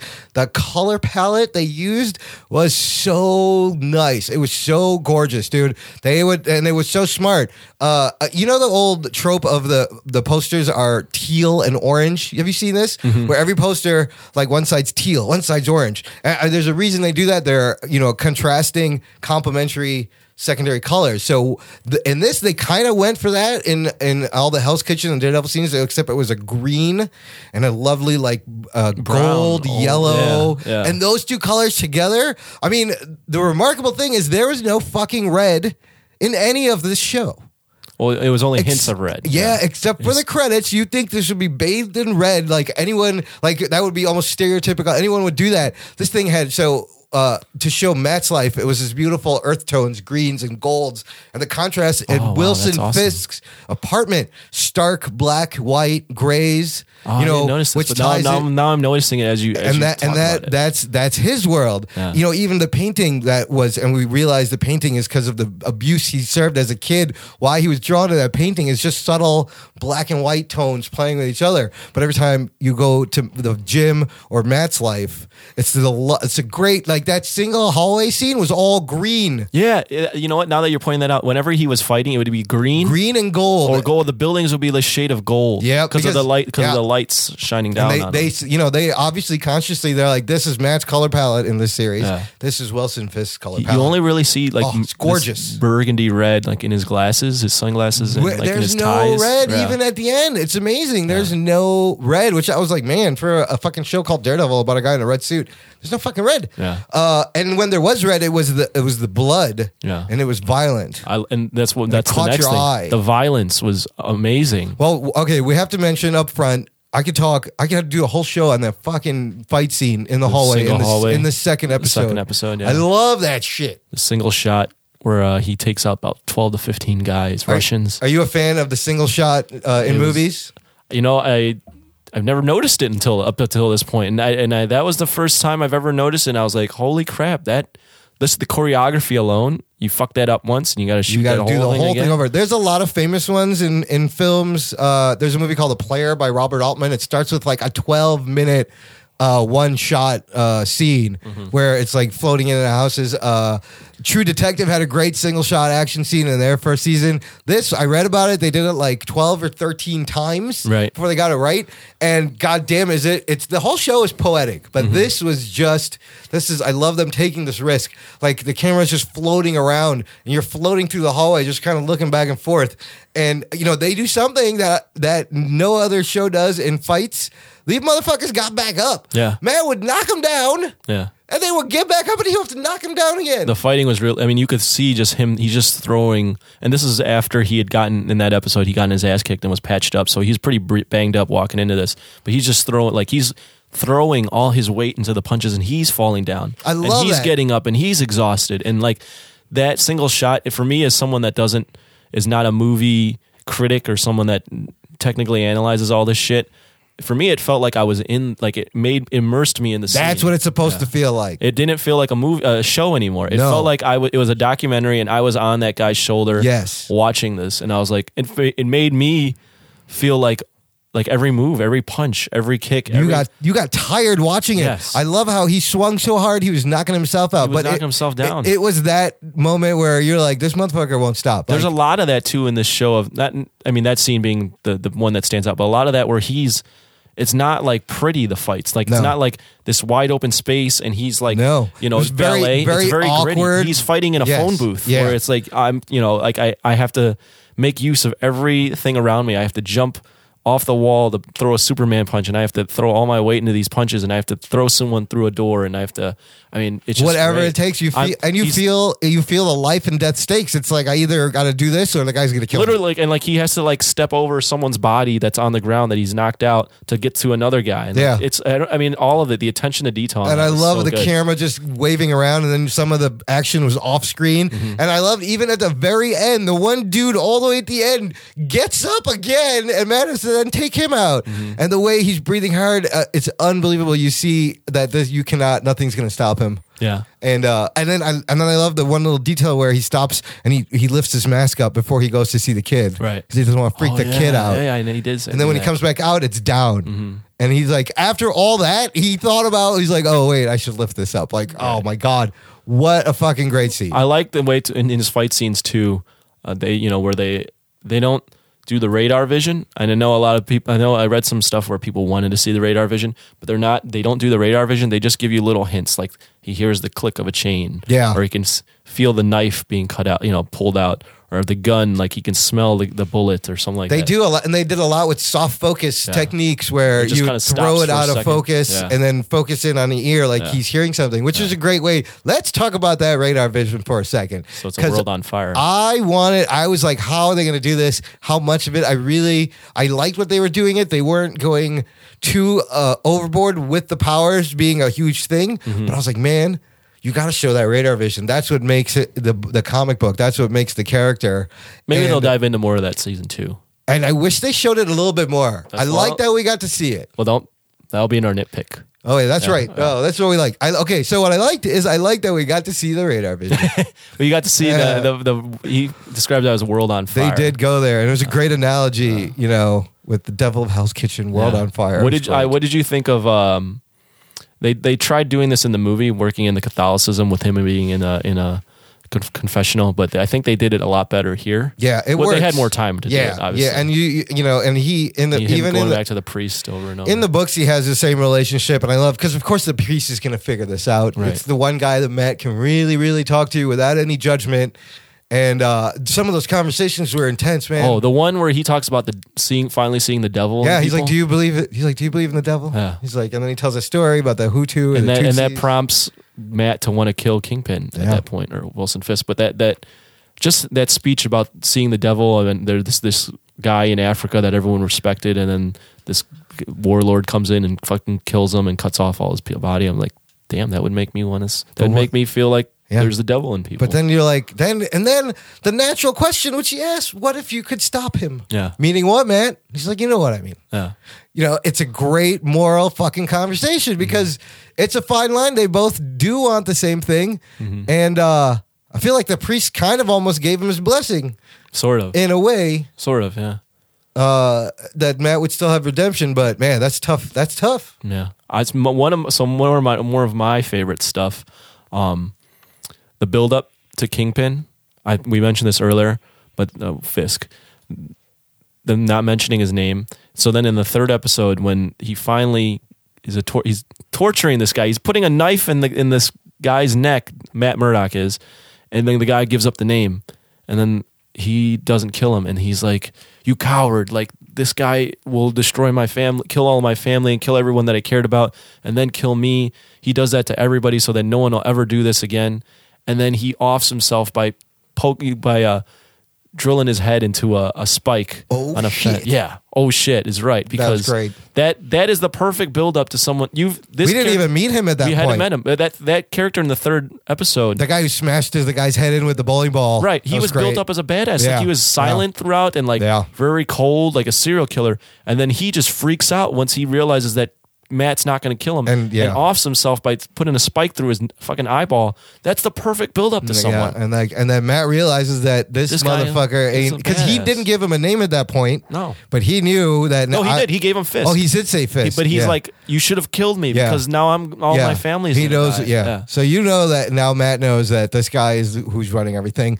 Uh, and so how Fist takes everyone down selectively is also great. Now everything gets him boxed in. I mean, there's so many ways. What did, and this- so then the fourth episode when we meet Fisk, Yeah. we finally meet him, and obviously we talked about how great Vincent D'Onofrio was, but when he takes out the Russian, Well, he's on a date and it's uh it's going good, but he's really nervous. This is when I start noticing him rubbing his cufflinks whenever he's nervous Yeah. all the time. We don't know what the cufflinks are at this point.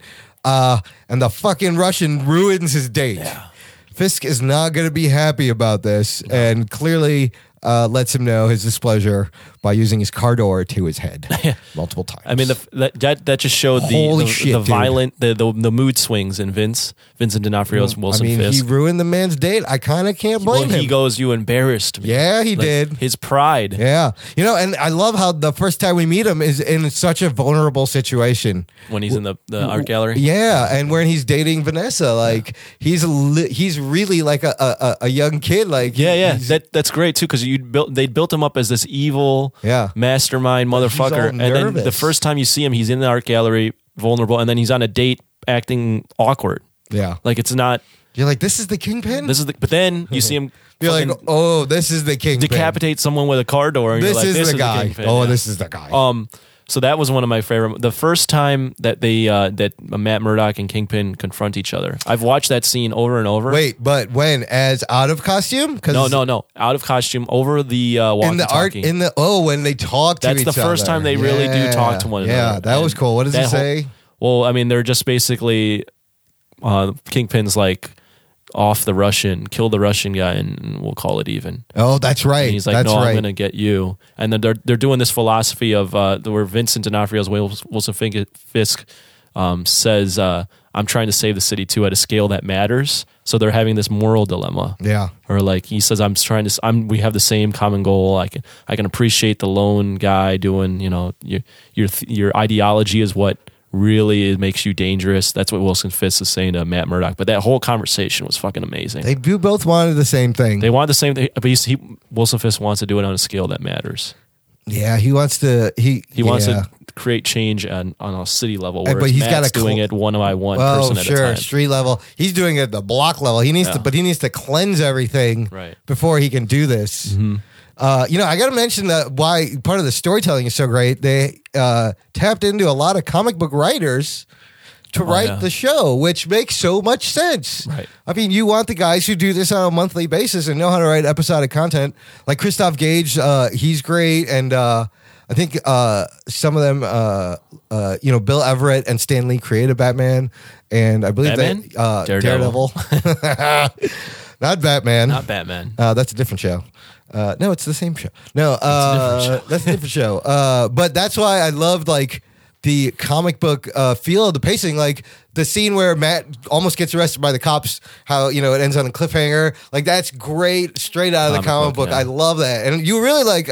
How the fuck are you gonna get out of this now? Uh, comic books in general, I think, are better. It's perfect for this ep- TV epi- show yeah. medium is better Yeah, than for a movie. episo- it's episodic, Episodic, content, yeah. content. It translates better. I don't know why anybody hasn't figured this out until now. This way with Netflix. There's just not enough money in it, dude. Yeah. With Netflix, I mean, I think their per average um, show on uh, for the Daredevil, they were spending like three, three and a half million, million per show. per show. I mean, What what is Fucking a uh, Thor? Thor, I think the Dark World. The budget on that was 170 million. well, it's like a hundred. So he could ma- you could have made 170 episodes of Thor. Or- there's just that there's or not a enough third, yeah. return on that, but yeah, um, which is why we don't see him more in uh, TV shows. But um, digressing, this is the perfect show though. This is the perfect character for a uh, a show like this. And where it's it's some- not you know- high, it's not heavy CGI. It's gritty.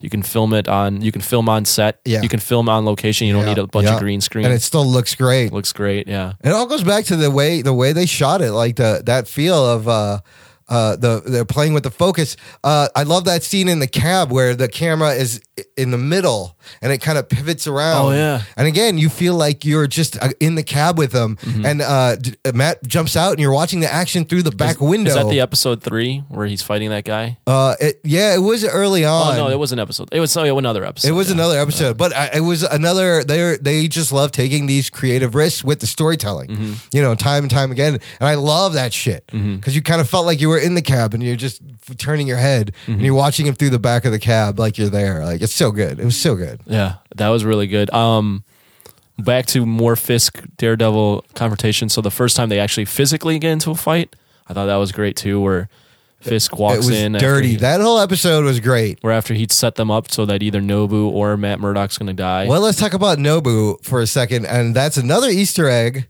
Uh, I believe it was a reference to the hand, the It way he was. was dressed, and and even the weapon he used uh, meant something. Well, you know, instead of talking about the hand and Nobu, let's talk about the guy we didn't go over in the cast shots part. Uh, part Stick. Oh, that's right. Okay, so that was well, one of my favorite, a couple of my favorite episodes of the season. Uh, the stick one, I think that's episode six or seven. It's Yeah. seven. Yeah. That was one of my favorite that I remember the most. Like from beginning to end, as a standalone, it's a great episode just in terms of storytelling. Uh, you could almost watch it by itself, Mm-hmm. and it you know you know and it's still satisfying. Uh, because uh, you know everyone who, who reads Daredevil knows that this guy Stick, uh, when he was younger, kind of finds him and trains him. Stick's a dick, man. Stick is a dick, but he is a bad motherfucker, dude. is. he is a badass. He does a lot of meditating too to stay that. Uh, And age. you know he he uses a lot of tough love techniques to teach Matt. Yeah. Uh, but Matt's gonna learn to you know you gotta learn to as a blind kid you gotta learn to go down. You gotta learn to take a hit. Well, no, he's like your dad got your ass kicked all Yeah, the time. You yeah. need to get up. Yeah. you need to stop taking getting your ass kicked and fucking kick kick some ass right back. Uh, yeah, He was like a surrogate. He was like the what his he was like the other father to, to Matt. you know? Absolutely, yeah. like the tough father. Yeah. Whereas whereas Jack was the the caring and he he didn't want him to be any part of that right. world. S- Stick was the other side of that. Stick's the other like- side of the coin. yeah. Stick gave him the yeah he gave him the tough love that maybe uh, his father couldn't give him. But they both molded Matt to be the way Yeah, he is today. yeah. you know, They both- caring but still fucking badass. Right, not never to give up. Right. Never to give up, but Yeah. to fucking kick some ass too and fucking get after it. Who was that guy he was talking to at the end? I read up a little bit about who that was. That's someone from the hand, right? So yeah, sort of. Well, this episode it, See that, that that's the only thing about that episode. It, it almost left. felt yeah, it left it it was like a, a trailer for another show almost. It left a lot of threads open. and it was almost that episode was almost too mystical for me. Well, we were introduced to the black sky weapon, which they also talked about like briefly in the first episode, I think. Yeah. But uh, we I don't really know what it is. It's a kid. As a kid. It was a kid with powers, but apparently it doesn't matter what the kid is. Like it could be in any kid, and they can reproduce it. Hmm. And did Stick actually kill him? You did. He said he went back and he actually got him, killed and him, that's yeah. Mm-hmm. why they were upset. So, in uh, uh, that guy they're talking to could be a character called Stone. They, Stick was a member of this uh, group called the Chased, Okay. and they were like badass assassins. Uh, and Stone is just like this big dude who was actually also trained by Stick. So it was interesting that it seemed like he was answering to Stone. Yeah, it might have been that guy. I thought it, at first I thought it was Gorgon. Yeah. He's a comic Oh, book yeah, character, yeah. But I think you're right. Stone. might Yeah, be the it's guy. something in the chase. The, they're called the chase, and the guy's name is Stone. But anyway, I was like, "What the fuck?" But yeah, and then that's it. Like they just left that open. Yeah, that's gonna be something in the. Uh, so they'll have to come back to that. But you know, you learn how Matt gets some of his badass training. Yeah, I mean he's because he's got this. He's a mixture of being a boxer and then having the the training from stick. Yeah. and then you know I wonder what that kid was. Though. You Hand. think he has powers? probably He could just fucking destroy shit. like, it was fuck weird. was I wasn't Black Sky? expecting the black that Yeah. black's got to be a kid. Yeah. That was a nice. I mean, it was different. I don't know. I didn't know what to think because the show had been so grounded in realism. Yeah. And then they it have this did get a little kid. bit mystical. Yeah, Yeah. it got real so, mystical. And speaking of mystical, there's another great Easter egg is uh, the the heroin that Madame Gao is selling. That symbol on the heroin, It's from Iron Fist, right? it's the steel serpent dude who's a villain in Iron Fist.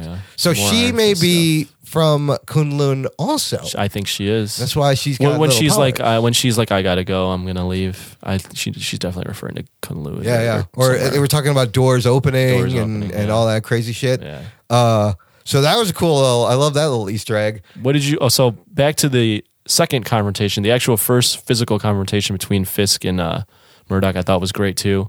Oh yeah, yeah. Wait. So how do we get there? Is fucking Nobu kicks the shit out of him Yeah. first. So that that episode starts out with a with with this with almost backwards. Yeah, well, they're intercutting the fight with the uh, like the what the story leading up to it, which is a great way to tell it. But it it seemed to like every time Matt got hit in the fight, he was taking a hit in the other story, you know, kind of in a way. But dude, Nobu cut the shit out of him. Nobu Oh, was motherfucker. Holy shit, dude! And so it was. By the time Fisk got there, it was not a fair fight. No, not at all. And he planned that on purpose. Yeah. He's not stupid. No. And he's like, huh, I'm, I'm unimpressed. He's, he's like, I thought I was expecting more. Right. He's like, this is it. So yeah, that was that was cool. Um, I guess I'll go to now that I'm on this theme of them fighting. I'll go on to their final fight, um, which I'll have some nitpicks on later. But overall, I thought um, I thought it was good. I thought it was a good a good final fight. You got to see both their fighting styles in that fight, whereas Fisk's is uh you know that bruiser and headbutting and throwing you, and Matt's a little bit more acrobatic and punchy. And I wanted Fist to pick him up, and he did. That was did pick him up. great. He He's did. like, I'm just gonna fucking pick you up and body slam you, motherfucker. That's what the Kingpin would do. prior to that final fight too, you notice that speech he gives about the Good Samaritan. Oh, yeah, he yeah. kind of embraces being a villain. He- He's like, you know what, I am the. Uh, what does he say? Oh man, I, now I can't remember. But you're right. He's not, he wasn't the good Uh, No, Samaritan. no, he's he's, not the Good Samaritan. He's the, the something. the, other one, yeah, he's the evil or the the evil lurking or something. right? like that. And he's just uh, embracing it. yeah, he's 'cause proud of it. I think there's a part in the in where Madame Gao is talking to him. She's like, you can't be both a, the oppressor and the savior. yes. and so he's And like, he has to choose one. and he's finally realizing at the end that he has to be the oppressor. He has to be the oppressor. That's I like too that he was always like the way the show built it. It was like you know, the one man against all odds kind of thing, and you really did feel like Matt was up against impossible odds at Yeah. some points, you know. Yeah, I mean, he couldn't go. You can't go to He the couldn't cops. catch a break. You can't go. You don't know who to trust. But it wasn't like stupid where like all the cops are on with Kingpin. Like King, they were they, they throw in these tidbits where like how many uh, how many uniform guys do we have? Yeah. How many are people are on our side? So, like yeah. they wasn't the whole force. Yep, it was yep. always like a, they had a few. Like Yep. realistically, Yeah. you wouldn't have everybody. and sometimes they didn't have one of their guys in there. Right. So and you then know. sometimes they'd have to off one of their guys. Yeah, and sometimes they like, okay, he did this. Now we got to off him. Can we just talk about the fucking Wilson Fisk flashback episode? Oh my god. Oh, that was so, So great. And disturbing. you know, they, they they've brought that up in the comic books occasionally, but they generally don't talk about Fisk as a kid. And I mean, that episode had s- some of my favorite lines. There was parts of the episode that I literally I shielded my eyes. I I it was too brutal and violent. I was too violent to even think of the what they were doing like i was like holy shit dude i love how it starts with the rolling stones uh brown sugar it's so good like it puts you in the mood it get takes you back there i was like oh great song Is that like the seventies or yeah it's the 70s and it's like quality stones when they were good fucking brown sugar's a great song you know, and his father's running for a councilman, and uh, he he has some great lines, dude. He gives him, you know, he gives him his first sip of beer, his first taste of violence, a little bit, you know. And he goes, "You're my son. You should be king, not some fat little pussy." Well, it's funny too that he gives his first sip of beer, and that to contrast with Matt, Jack's Matt's uh, dad. Yeah, Jack- he gave Jack- him his first sip of whiskey. But he did that so he could be calm Yeah. to not fidget during the stitches. Yeah, whereas, so keep whereas his- dad just stop gives his him beer hands just to from give him shaking. fucking beer. Like it's that contrast between Yeah. the two guys. I, so I recently watched that episode and one? Uh, the one with the Fisk, kind of the Fisk origin story. So you know, at the point where he goes to confront the bully with his dad, and the, and he, he takes him down, and he kicks him. He's like, kick him again. Yeah. Like I'm so torn about that scene because it's fucked up and disturbing. Mm-hmm. At Oh, the same time, I have been that fat chubby kid who's been bullied, and I was like. oh fuck, dude, I would have killed to be in that position to take get to get back at a bully, even though it's horrible. Mm-hmm. Like I could relate. I could relate. I was like, go, little Willie, fucking kick that bastard. Go, Oh, little Willie. Fucking kick the shit out of him. You know, it's gonna, it's gonna, it's gonna fuck you up later. Oh yeah, well it does because then Yeah. he sees his mom getting his her ass whooped. Yeah, and I was yeah. like, oh, are they going to show that where she's Wow. getting beat with a belt? Wow. And then he offs him with a wrench, and Wow. then is- and yelling, kick him again, and he's hitting him with Oh a wrench. my god, that's Oh my the God. part where I all I had to look away a little. I love how he makes him sit and stare at the wall, and the wall looks Yeah. like the painting And that's an allusion to later. that, uh, and you know, it all, it all, and, just and that's how the ties him show back. kind of ends too, where he's staring at a wall again in prison. in and the, and it has the same In a kind wh- of in a white stucco- jumpsuit. in a white jumpsuit, and he's staring at the same kind of stucco thing, and like he just can't. But the what is that called? That painting, the wolf in the woods or something like that. Yeah, it was a rabbit or in a the snowstorm. It was a rabbit, in a snowstorm. yeah. I love at the beginning of the episode where he looks in the mirror and he sees a little fat bloody kid. And I was like, what the fuck? Yeah, that was weird. I was like, he's freaking out. And then how they reveal that is, was so well done. Uh, but wow, dude, that was his first kill. And the mom is like, get the saw. Get the saw. I was like, all right. Well, but you really can't blame him. No, the mom would do that. Though. The She- guy was a fucking piece of shit. Well, not only that, and your, your mom's not gonna throw her kid in no. jail, and, he, she was protecting him. beating it. She was fucking He was getting protecting whipped. her. Yeah, He was whipping her with his belt. they. Yeah, but that would that would definitely fuck you up as a kid. Wilson stepped up though, and he, uh, you know, the first swing fine, but then he fucking Oh, lost it it, and you goes saw the crazy. darkness. Wow, wow! I was like, wow, dude, that's. Uh, and he tells all this to Vanessa, and Right. she's like, "That's okay, my love." Well, usually too, you don't want to see like a lot of times you don't want to see the origins of villains because it kind of makes them not as bad as they seem. Right. But the way Vincent D'Onofrio played him as a as a stumble, not a as an awkward uh, dude. This this origin makes sense. Why you know, he would be he an literally awkward came man. from an awkward, chubby little abused kid, Yeah. and uh, and we see. Oh, and his sorry. dad was running for what congressman, Councilman, yeah. councilman. So like Bill- you could Bill see that Fisk. he wanted to, why where he would get these aspirations to Yep, change things yep. too. And you know, the whole time his dad's like, "You're going to be great. You should be great. Yeah. You should be king." yeah, Now look at the wall. yeah, you're a, you're a Fisk. You're a fist. yeah. You know, he's trying to instill that. So to see, you know, it makes sense w- why Wilson is the way he is. Mm-hmm.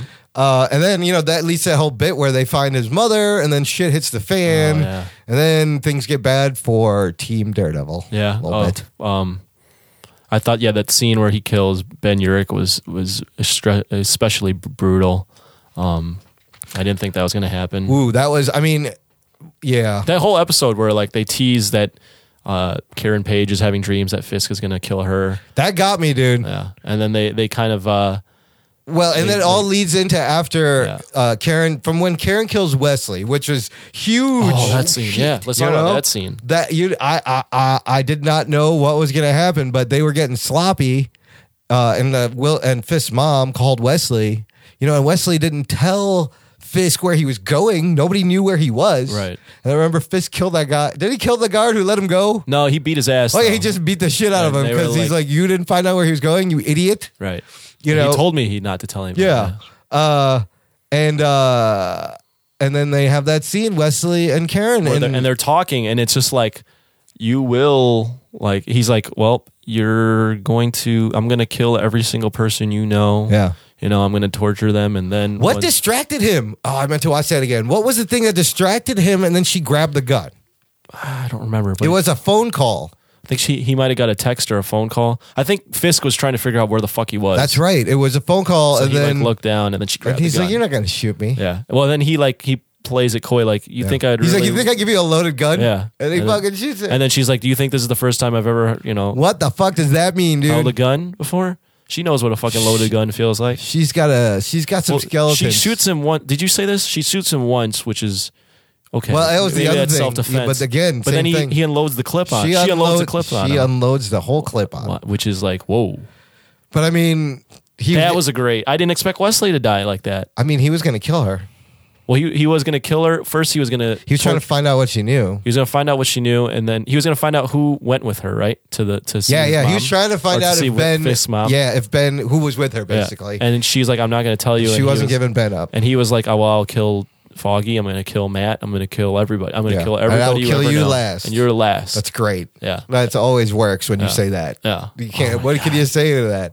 But man, and then she unloaded the clip and you're like, there's some darkness in Karen Page.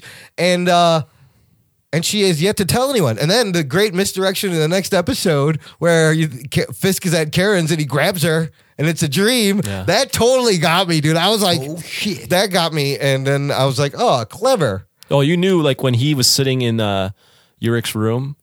That, but then I was like, oh, this is the real kill of the Yeah, episode. you knew that he was going to kill him. He's like, it was very calm love it. conversation. It was. You know what? great. I love the lighting. The lighting in that scene on D'Onofrio was so awesome. It looked like a comic book panel. Like it was. It, he was sitting in darkness. He had a very also uh, Marlon Brando in Apocalypse Now kind of bathed in lighting where. His whole body and half of his head disappeared in the shadow, and you saw a little bit of light enough to model his face. He looked, it reminded me a lot of Brando in Apocalypse Now, Mm-hmm. but it looked like a graphic illustration. You know, it's the lighting on the show and the shots is so good. Mm-hmm. It was so well done. yeah, and then you knew that. I mean, I didn't. You didn't know I that didn't think Ben- he was going to kill him, but I knew it wasn't going to be It was good. trouble. You knew there was Yeah. trouble. You were hoping that someone would come, but you knew. And he was like, "But you talked to my mom. You brought my mom into Never bring somebody's mother into and it. he I mean he strangles him and just the the way they shot that where he's he's strangling him with his hands and the, the feet like go limp He wanted Like, to oh get my up God. close and personal. it is a brutal way You know, you don't fuck with Fisk's mom. And uh, so, how did he find out though that Ben was Uh, there?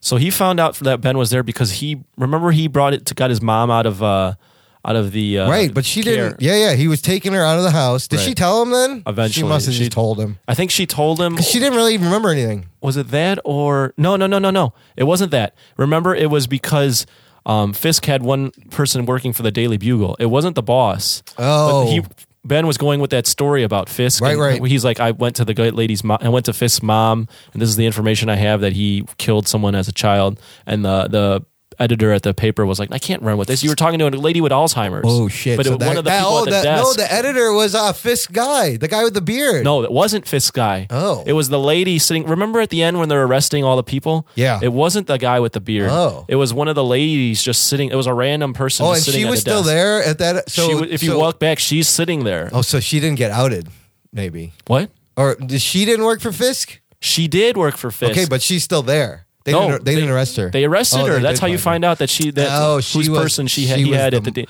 she was the She mole. Oh. was the mole. It was some random lady, but it was Yeah, it was yeah. it wasn't the person you were expecting. No. It wasn't the editor. He's got like two people everywhere. Yeah. Fist so us. that's how he Which is found out smart. that that uh, Urich writ, that wrote that story Yeah. about her. So he knew that Urich, and then remember he's like Ben, who else was with you? she's And you know, like, "No and it's one." at that point where I first thought that this is all Karen's fault, and then from earlier, now I'm realizing that she caused a lot of people's deaths. yeah. So I mean, Karen does inadvertently um, cause a lot of deaths. That's another confirmation of this. I mean, we talked about it earlier, but yeah, she, she And literally, not until She fucks a lot you of shit talked about it earlier did I even realize Yeah. more how many people you bringing that up, I didn't realize it either. fucking and she was fucking caused to die. Like that's irresponsible of her. Oh well, Why? I still like her. That's uh. well, what did you think of the last episode? Let's wrap this up with talking about the last last episode. so the show is kind of like sl- uh, it was kind of losing a little momentum in my mind but then the last episode came and then uh you get to see the suit i like you know people were criticizing i kind of like the suit Yeah, Um, it's all right. We're gonna get into the nitpicky because I uh, I went through I went through a whole progression about what I thought about the red suit Mm-hmm. from before the show aired, seeing that first glimpse, Mm-hmm. to then finally seeing it and waiting for it all through all thirteen episodes, Right. To at least we got to see him fight in it. You know, they could have just not even shown that. Mm-hmm. Right. You know, they could have done the fucking thing where you see him on the on the on the rooftop, last shot, cut to black. You're like, that's it. Mm-hmm. Fuck you guys. i liked um that last episode i mean i liked uh obviously we, i brought up the good samaritan speech that Fisk Yeah, has. I mean, great fight scene and uh, great resolution, really, to a lot of things. I liked the part where literally the part I like the most is he just w- jumps up onto the the overturned truck as Fisk is like looking up at him and he's like, "You're right. Not everyone deserves a happy ending." that's and it's great. like that's a great line because uh, Fisk had said that earlier to him, and then he when they're fighting, he's like, "Take your shot." Yeah, You know? yeah. And then he says it to him, and Yeah. he's just like, "You really think a man in a costume is Yeah. going to make a difference?" Yeah. And then he does the flying leap punch, which was It's a uh, Superman punch. it was, it's a real uh, thing in real life. Oh, Yeah. it's a, it's in like an MMA movie. yeah, isn't it's it? Superman punch is a real real Okay. punch. Um, it's kind of whatever, but um, it could almost be a little bit too much, but I mean, by the end of the last episode, I was like, I wish there was more. yeah. I want to see more adventures with Matt. I want to see. Yeah, you know, they leave us like uh still I was like Karen doesn't tell anyone Yeah. what the fuck she did. And uh Him and Karen kind of walk back into the office. hand in Fisk hand. doesn't know who killed her Wesley still. No idea. She's gonna. He's gonna be real pissed when he figures that out. You know, he's I think he's blaming it on Gao at the end. Either Gao or Or Leland. Leland. Well, yeah. Leland blamed it on Gao. Yeah, yeah. So he probably thinks it's Gao. And you know what? They were probably gonna do that anyways, if you think about it. Like Get rid of Wesley. Yeah, so it's a good kill for Karen. Yeah. Mm-hmm. Like she can blame. There's a bunch of people you could pin on that because they're fighting back, you know. And he's still got. So you know, wherever this picks up, Fisk at the end, Fisk is in jail. Yeah. Who's running his operation? Madam Gao's still out there. The heroin's still out there. Well, yeah. if it all I did falls love the apart. blind drug mules. Oh yeah. I thought that was a great little Oh, they burned their metaphor, eyes out, symbolic thing. Yeah. They're not real blind. They're they burn. They their made a eyes. blind, and that not only do they work for them, they're the delivery, and you know that whole hit with the simultaneous blind mules with uh, bombs Mm-hmm. take out the Russians. One more favorite Great. scene that before we go into nitpicks Yeah. is bef- you know after they they're in the walkie talk having the walkie talkie conversation in that abandoned house, but um the Russian guy I don't know if it's Anatoly or another guy. Um, but that ends up coming around. Even he's three dimensional and comes around on helping Daredevil. Yeah, yeah. And he's like, I, "This is not how I die." Yeah. And they're like pulling the sewer out together, and they're like, "Help!" Like they were fighting in the I prior felt- I episode. felt for him, You felt too. for him too, even though he's a fucking evil guy that kidnaps kids and shit. Yeah, he's Um, a piece of shit, but then you know he was smart enough to realize you know who the real enemy is, Right. and I'm gonna need this guy's help. And uh, you know he maybe he did. You know I felt the whole time the Russians were a little bit hesitant as to how deep this was getting. Like Right. I felt like they just like when they were in the prison, they just wanted to come to America and have a good life, Mm-hmm. and then they couldn't control any of this destiny and did things that obviously then you become criminal. You I do like things that he you don't like, want to do. He like he sacrificed himself too for Matt. Yeah. like he was like you. you yeah, go. you go. He's Yeah. like, there's no point. Yeah, I'll kill. All, I'll take on. I mean, all he Oh, these was people. fucking bleeding out anyways. He was you dying. But it was a good, what a good guy move. Yeah, I mean, it doesn't redeem him in any No. way, but it it just shows that these are real. They're they're not one dimensional No, characters. yeah. Every character on here was a real person. So great. Yeah. Yeah. And I, I, you know, and I, again, back to the cast, I like the small, kind of small cast. You know, we didn't have to worry about too much. Mm-hmm. Everyone that they Getting threw shoved in. into added to the show. You know what? That that was good for our general thoughts. I think it's time to get fucking nitpicky. Should we wait? Wait before. So we're gonna stop filleting the show. Huh? Let's stop this casturbation. Enough audio dick sucking of the Daredevil Netflix series. We're gonna flip it and talk about what maybe didn't work, what we didn't didn't like. Here we go. And nerd. Funky. Talking nerd. So, what did I not like? Let's get nitpicky, everyone. like I said earlier, if we didn't if we didn't wait this long to record the show, I, this segment would have been You a got minute notes. Long, I maybe? didn't see. I didn't really take notes. I'm just gonna go off uh, what you say, and I have a Okay. couple. I have a couple of thoughts. Let's see if we had the same thoughts here. Okay, so the fight scenes we talked about how realistic they are, which is great. Yes. and Matt, you know, kind of getting his ass kicked a lot. Yes. But if you compare this to like other characters in the Marvel universe, I almost felt like Matt was getting his ass.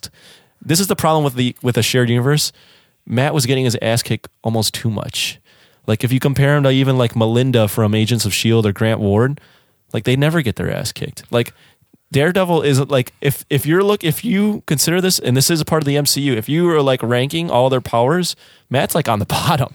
Matt gets his ass kicked all the time. I mean, you so you think like a Black Widow could kick the shit out Yes. of him at this point? At this point, no one like he can't kick anyone's but ass. it's just year one Daredevil. You That's got, true. You got to give him some time. That's true, but I mean, he got the shit beat out of him a lot, though. He got- yes, I I, mean- will say that. like if, Every if, if time. that's the if that's the case, then Shield E should be hiring some Russian mobsters to be on their. On You their know fucking what, thing, 'cause like- the Russian mobsters are kicking his ass. but like a fighter, it's gonna make him tough. Yeah. it only makes him better. Every beatdown, Hopefully it makes him better. Makes him better. Um, my next fight scene that I thought was very uh, kind of weird was the actually the end fight scene. okay, So when he's fighting Fisk, this whole time it's been gritty and realistic. Realistic. Fisk like charges at him, and Matt like jumps over him and like grabs him and picks him up over his head and I did slams him notice down. that it did seem to defy a li- little bit of physics. I was like, what is going on? Like How you did just that lifted happen? a 300 pound man that easily, Right. I, I know you're strong, Right. But you're not enhanced. But is he no, enhanced? he's not fucking enhanced. Strong? No, he's not No. enhanced. No. And so that was weird. That was kind of weird. That almost got. I mean,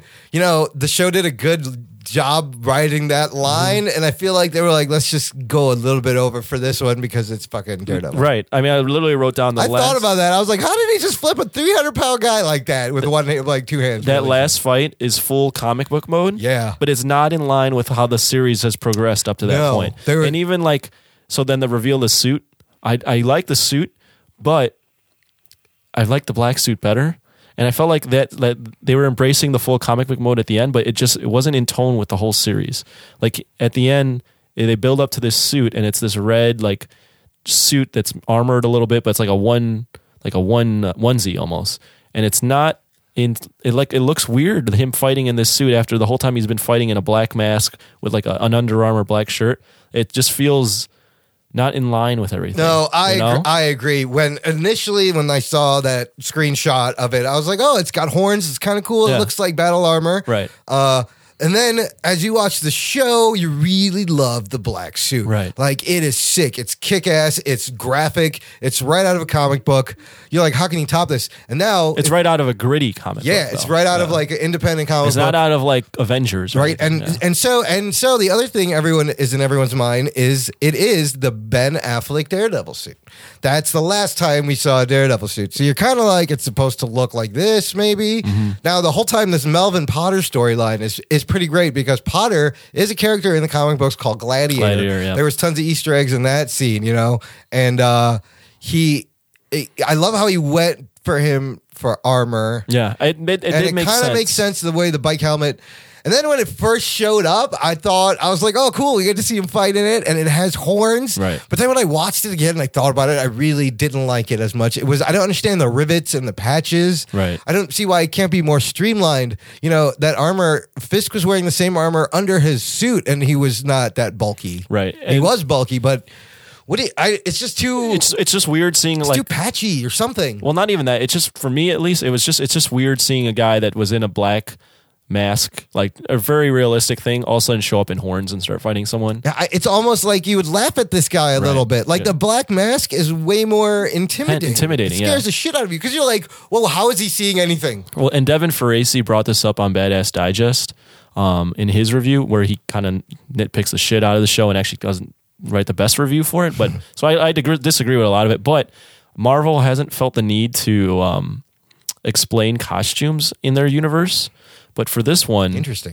they almost went out of their way to explain And why the- he's in a daredevil That costume. the costume had an origin, Yeah. uh, which they really haven't done yet. Yeah. You're right in any of their movies. right? You know, they usually just like, you know what, this is how he's going to look and deal with it. The Spider Mans have done it. The uh, some other movies have, But not kinda the Marvel done it. stuff. Not the Marvel. They're, has they're usually just never- like, this is how he's going This to is dress, it, and yeah. that's it. We, like we're, we're just embracing it Well, listen, I hope uh, that it gets a little bit of a, a streamlined redesign before because we Ben see it Affleck's suit next. was almost a little better. It I almost was. It was. It I was. mean, there was it was very leathery. But, yeah, but you could see someone like that in this Hell's Kitchen. You know, he that is the devil of Hell's Kitchen. Yeah. You know, for a, a red suit, it's not very red. Mm-hmm. The whole show, like I said, did not have a lot of red. It was very interesting, and I thought when you see the shoot, it should be super red. Yeah. It should be oversaturated red, so that you were the devil. It catches your eye. Right. It would add another great color to this palette that they're already uh, have established. maybe they were worried because when they did the Captain America suit in Avengers, it was too blue and too comic booky, and then you can see now that they've reverted back to more of the armor. they look for toned it Cap- down. They toned a it down. darker blue. Yeah, so maybe they're like, you know, it'll look too ridiculous. Uh, I mean, uh, it, it looked cool. Mm-hmm. Uh, I missed the black suit. It was a little too just patchy and rivety. Okay, I got another nitpick. Okay, go. You ready? Yeah. All right. So this is the problem with secret identities. Yep.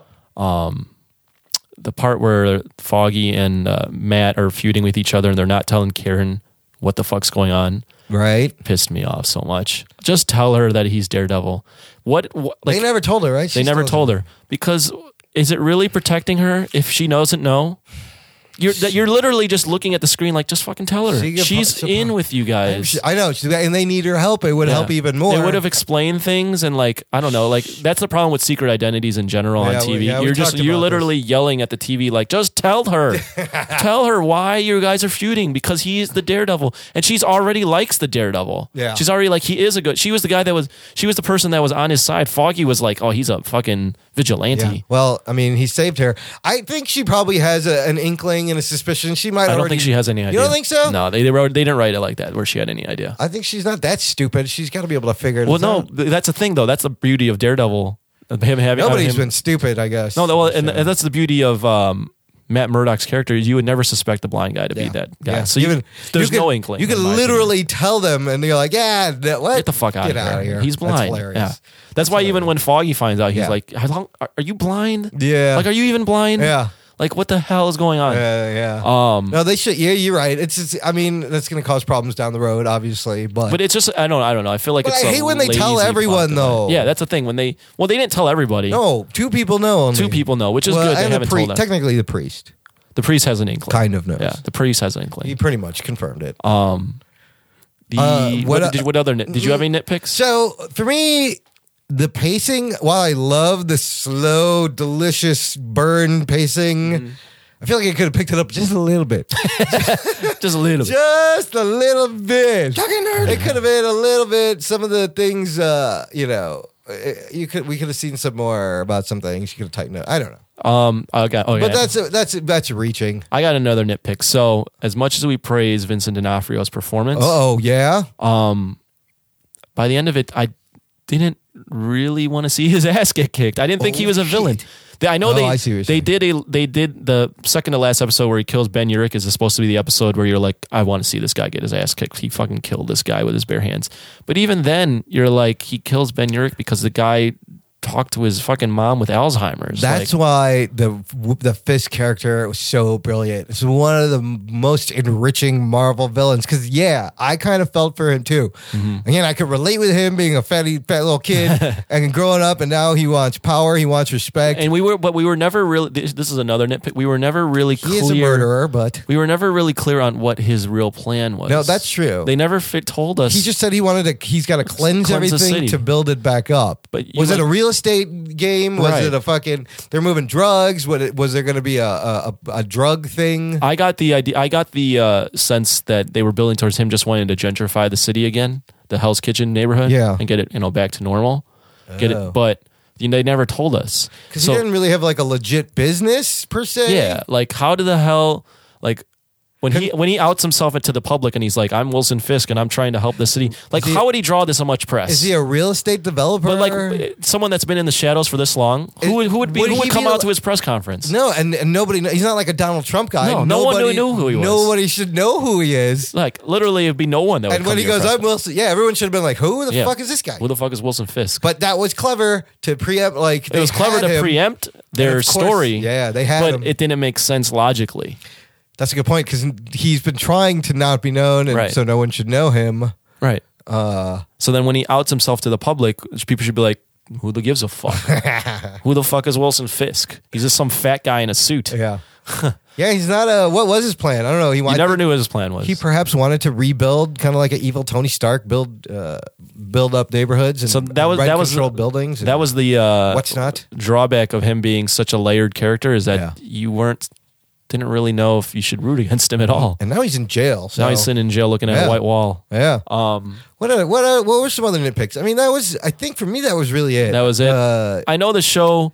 I flipped on the suit at the end. I have to I, say, I kind of flipped on the suit too. Yeah, the pacing could have been a little bit quicker, but I kind of wanted to see. Um, I mean, they they kind of drew. They the pacing wasn't wasn't the fastest, so I was expecting to maybe see some like villain of the week stuff. yeah, yeah, they're not doing that. Wait. This is not that kind of show. Not that kind of show, but I would I wanted to see maybe like maybe a hint of Bullseye, maybe like Stiltman, maybe a giant Russian dude. I don't know. Yeah. Hopefully, we get more like villains. I mean, there was a bunch of bad guys technically, there was a bunch, but they were all faceless, and they're people. all. I mean, no, they had uh, Gao and Leland, and They were all, like, the heads of Russians stuff, and yeah. the, J- the Japanese. But you yeah, didn't see there was all any- these factions, so they you were didn't- setting up the factions. You didn't see any like serial killers or anything like that. No, I'd love to see uh, more gritty, or him just take out a mugger every now Right. and then, you know. And when she did that, Yeah. um, But uh, and then I also mentioned earlier, like the only other thing was like Charlie Cox trying not to to force his uh, English accent. English accent. But man, by the end of it, I totally he he was memorable. Like, he disappeared in that role for me. So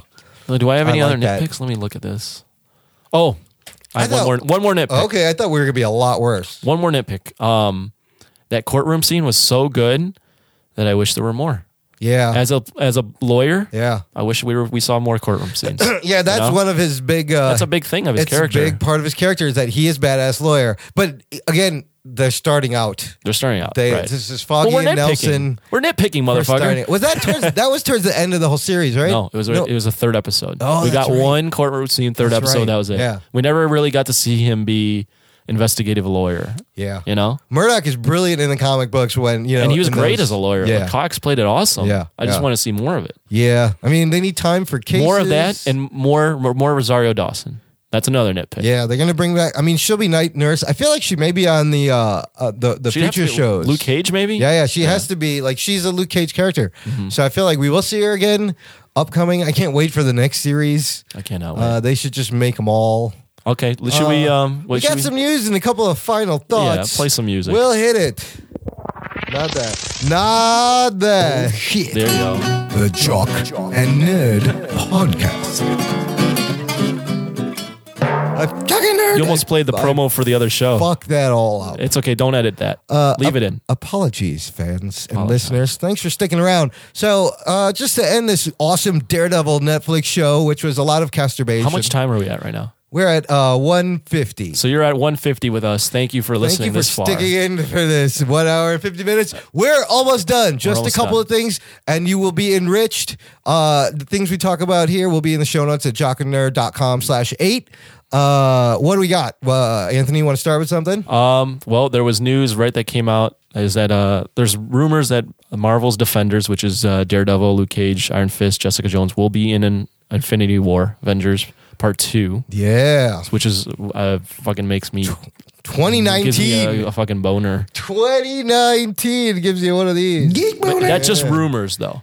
What we do know for sure though is that Daredevil's getting a fucking second season, Oh, that's excellent. 2016. Oh, and that didn't take long. not long at all. So I, that just shows I think Netflix is like, yeah, we're getting a lot of. Fucking However, there awesome will shit be from this. a new showrunner. new showrunner. How much do you think that will affect it? That guy, uh, Stephen DeKnight. Stephen De- S. DeKnight, he was great. He was great. Whatever showrunner does, you did it fantastically, sir. Drew Goddard was kind of evolved too a little. bit. and he also did a great job. And Uh-huh. because uh, you know that he has, I love that he's friends with Whedon, and so they kind of have similar sensibilities. Well, I read somewhere that uh, you know, Stephen- changing showrunners for Walking Dead was rough in the second season for them, but they pulled it back and they got they came back around. so So I, I read something that Stephen tonight. Well, he did direct the last episode, and the last episode does kind of end things in like a very neat bow. So some people had some criticisms of that. So with thread, but there's threads open. there's threads open, but like everything got solved really quickly. Like you know, Fisk was outed and everyone went to jail.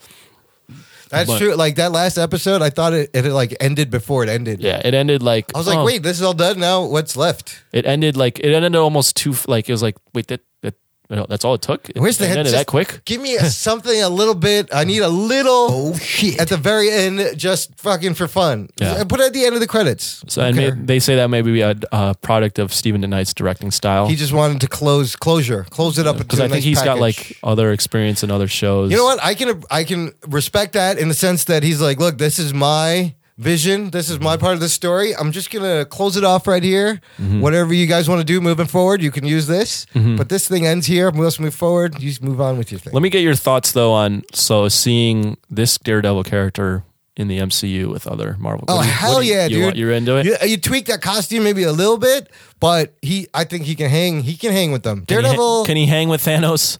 Thanos fucking s- s- dick stomps him. Daredevil definitely is buddies with Peter Parker. Yeah. He can be in Spider Man and vice versa. Yeah. I want to see Spider Man and Daredevil.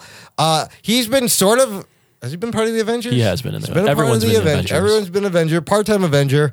I think he's just as useful as a fucking Hawkeye or a Black That's Widow. true. He Come isn't on. as useful as them. Except I think he gets his ass kicked by Russians more often. yeah, but than- his radar. Well, he's gonna get better. they play down his radar. I don't. Does he have a radar sense? that well, that's the world on fire. That's technically the radar. They almost played it like he didn't have a radar That's sense. wh- how he sees is uh, what the input he's getting from all the uh, Other uh, things. everything coming All back those at other him, senses. all the stimulus coming back at him. He sees that that's your radar. That's usually drawn in bands, you know, contour line drawing bands in the comic book. You've seen that, Mm-hmm. Yeah, I've seen it. where it's pink lines and it just draws around the the, the shape of the object. Which I don't know. You could have done that. Uh, nah, no, too much, but too much money, It would have been too much. It would have been like you'd have to re- CGI. too much CGI. Um, I I do envision maybe in Avengers: Infinity War, like the city being like fucked up. Like N- New York being fucked up in like a small crew of defenders, these guys. I mean, kind Ma- of I take love how- on the aliens Ma- a yeah, little bit. hold, Marvel- it, do- hold it down while the real Avengers come back. Oh yeah, That'd be kind of cool. Marvel is, is great. I see them. They're starting to acknowledge that these things have been happening in the background. Like the comments they made about Spider Man recently. They're like, look, there's been a kid in New York w- swinging around in tights. You just haven't noticed it yet.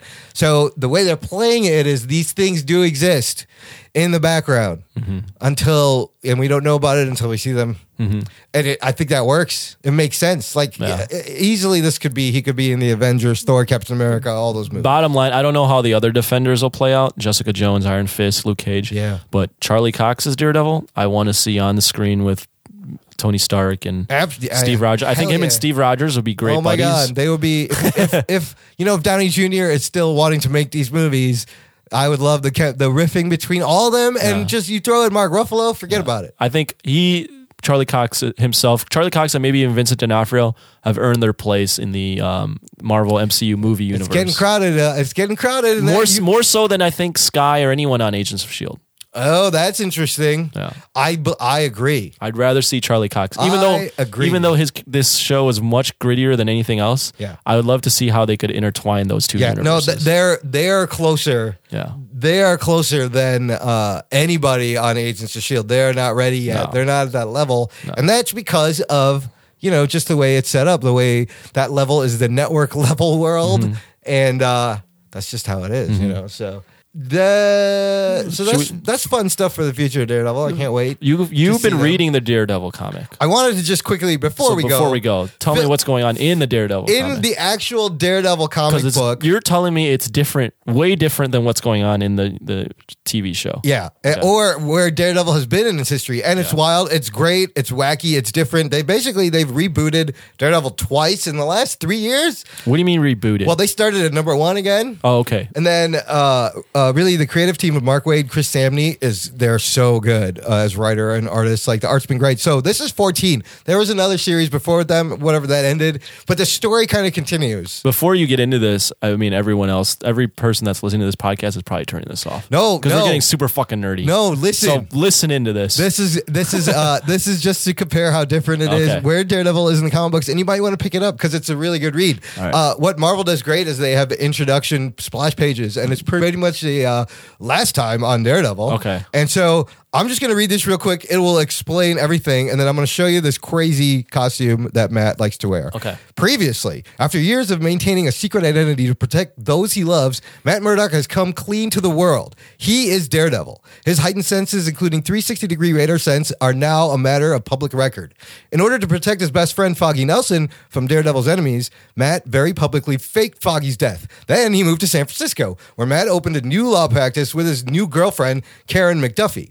With his identity out in the open, the man without fear is constantly in the public eye. He's even landed an eight million dollar book deal. Still, though, Matt has been wary of his frame of his fame, worried that one of his enemies might attack those close to him. But when Kristen finds an arch foe of her own, Matt begins to realize having enemies may not solely be a daredevil problem. Basically, he said in court that he's Daredevil. Everybody knows Matt Murdock is Daredevil. Oh, wow. Foggy had cancer. He faked Foggy's death. They moved to San Francisco, but Kristen McDuffie, his girlfriend, her dad wants to write a tell all book about Daredevil. That's pretty So, and he's in San Francisco, which is hilarious because there's no fucking buildings or high rises to jump off of. So he finds it hard to get around sometimes. Oh, as really? Daredevil. That's Yes. awesome. Because there's, like, if Spider Man was there, he'd be like, "There's dude, there's nothing to fucking swing off of here. How am I? I'm gonna have to get an Uber. How am I supposed to get around?" so Matt, uh, and it's hilarious. He's falling on his ass. So. He decides to embrace lawyer Daredevil. It starts out with they're at a, a courtroom and he's late and he's swinging in and you think it's Daredevil. And he goes, Sorry, Your Honor, couldn't help it, but I'm here now. Daredevil for the defense. Oh wow. He is now calling himself Daredevil. He shows up in a red uh, suit Yeah, red. I saw. I'll describe. It's a red three piece suit with a red tie and a black shirt. That's pretty ridiculous. and his hair is cut short. He does not even wearing his glasses. He's going to call himself as the lawyer Daredevil. wow, that's like almost um Spider Man esque the way the, the the lady on this panel is reacting to him. Isn't that she's crazy? Like, she's like, that's corny. She's like, "Oh, good lord!" So uh, the you know this is totally new. Like just came out. It feels like so. I, from what I've heard, that Mark Wade, who's writing the current Daredevil, he's made it a little bit more fun. It's not as gritty. it is. It's uh. It's, not as Frank Miller. It's It's, indie comic-y, which Yeah. is great, and it is a lot of fun. It's it's lighthearted. nothing like the show, huh? No, it's like what Dare- the show is like what it used to be. Right. But uh, what Wade has done is so good. If Well, you the got- show is like what it used to be. Yeah. But then what When it, it used to be when it first no when it first started, he was wearing that yellow costume and it was just wacky. And it was a little more like what it is Yeah, now. no, that's what it so was there's, like now. you know, if you All like, comes full circle. So basically, if you like the gritty Daredevil, check out Man Without Fear, Frank Miller's trade paperback. Mm-hmm. If you want to see like a fun throwback, it is very vintage, retro Daredevil. Great storytelling, great art. Buy the new trade paperbacks uh, of the Daredevil. we'll, series. we'll have that in show notes. We'll put that all that in the show notes, which you can find at jockandnerd.com slash eight. Man, I think we've covered it. I think we've done everything. what do we you can. think? Jock and Nerd. I mean, what else is there? There's nothing, We've man. been fucking talking for a long time. If anyone is still listening, thank you very much. Thank you. Send us your comments, your thoughts. Call the voicemail line 312 248 4376. That's 312 248 HERO. You can also email us at show at jockandnerd.com or you can tweet at us at jockandnerdcast as we've been uh, casturbating throughout this whole episode on Daredevil. A lot of, lot of casturbating. And if you like what you've uh, heard, um, go on to iTunes, Stitcher, give us a nice review, and subscribe, please. If you just go to jockandnerd.com slash review, it'll take you right to our iTunes page. You can rate us and review us. We love it. Yeah, that's it, man. Yeah, you good? let's blow this. Wait, wait, wait, wait. You got to do the outro, dude. where you where we say our fucking names and shit. I'm Imran. I'm Anthony, He's the jock. and I'm the nerd. Hey. Wait, that's not right. Wait, he's the nerd. I'm the nerd. You're the nerd. I'm the jock. I'm the jock. I'm Imran. You're a nerd. He's the, he's a nerd. I'm Anthony. Oh, you know what it is, jock and nerd.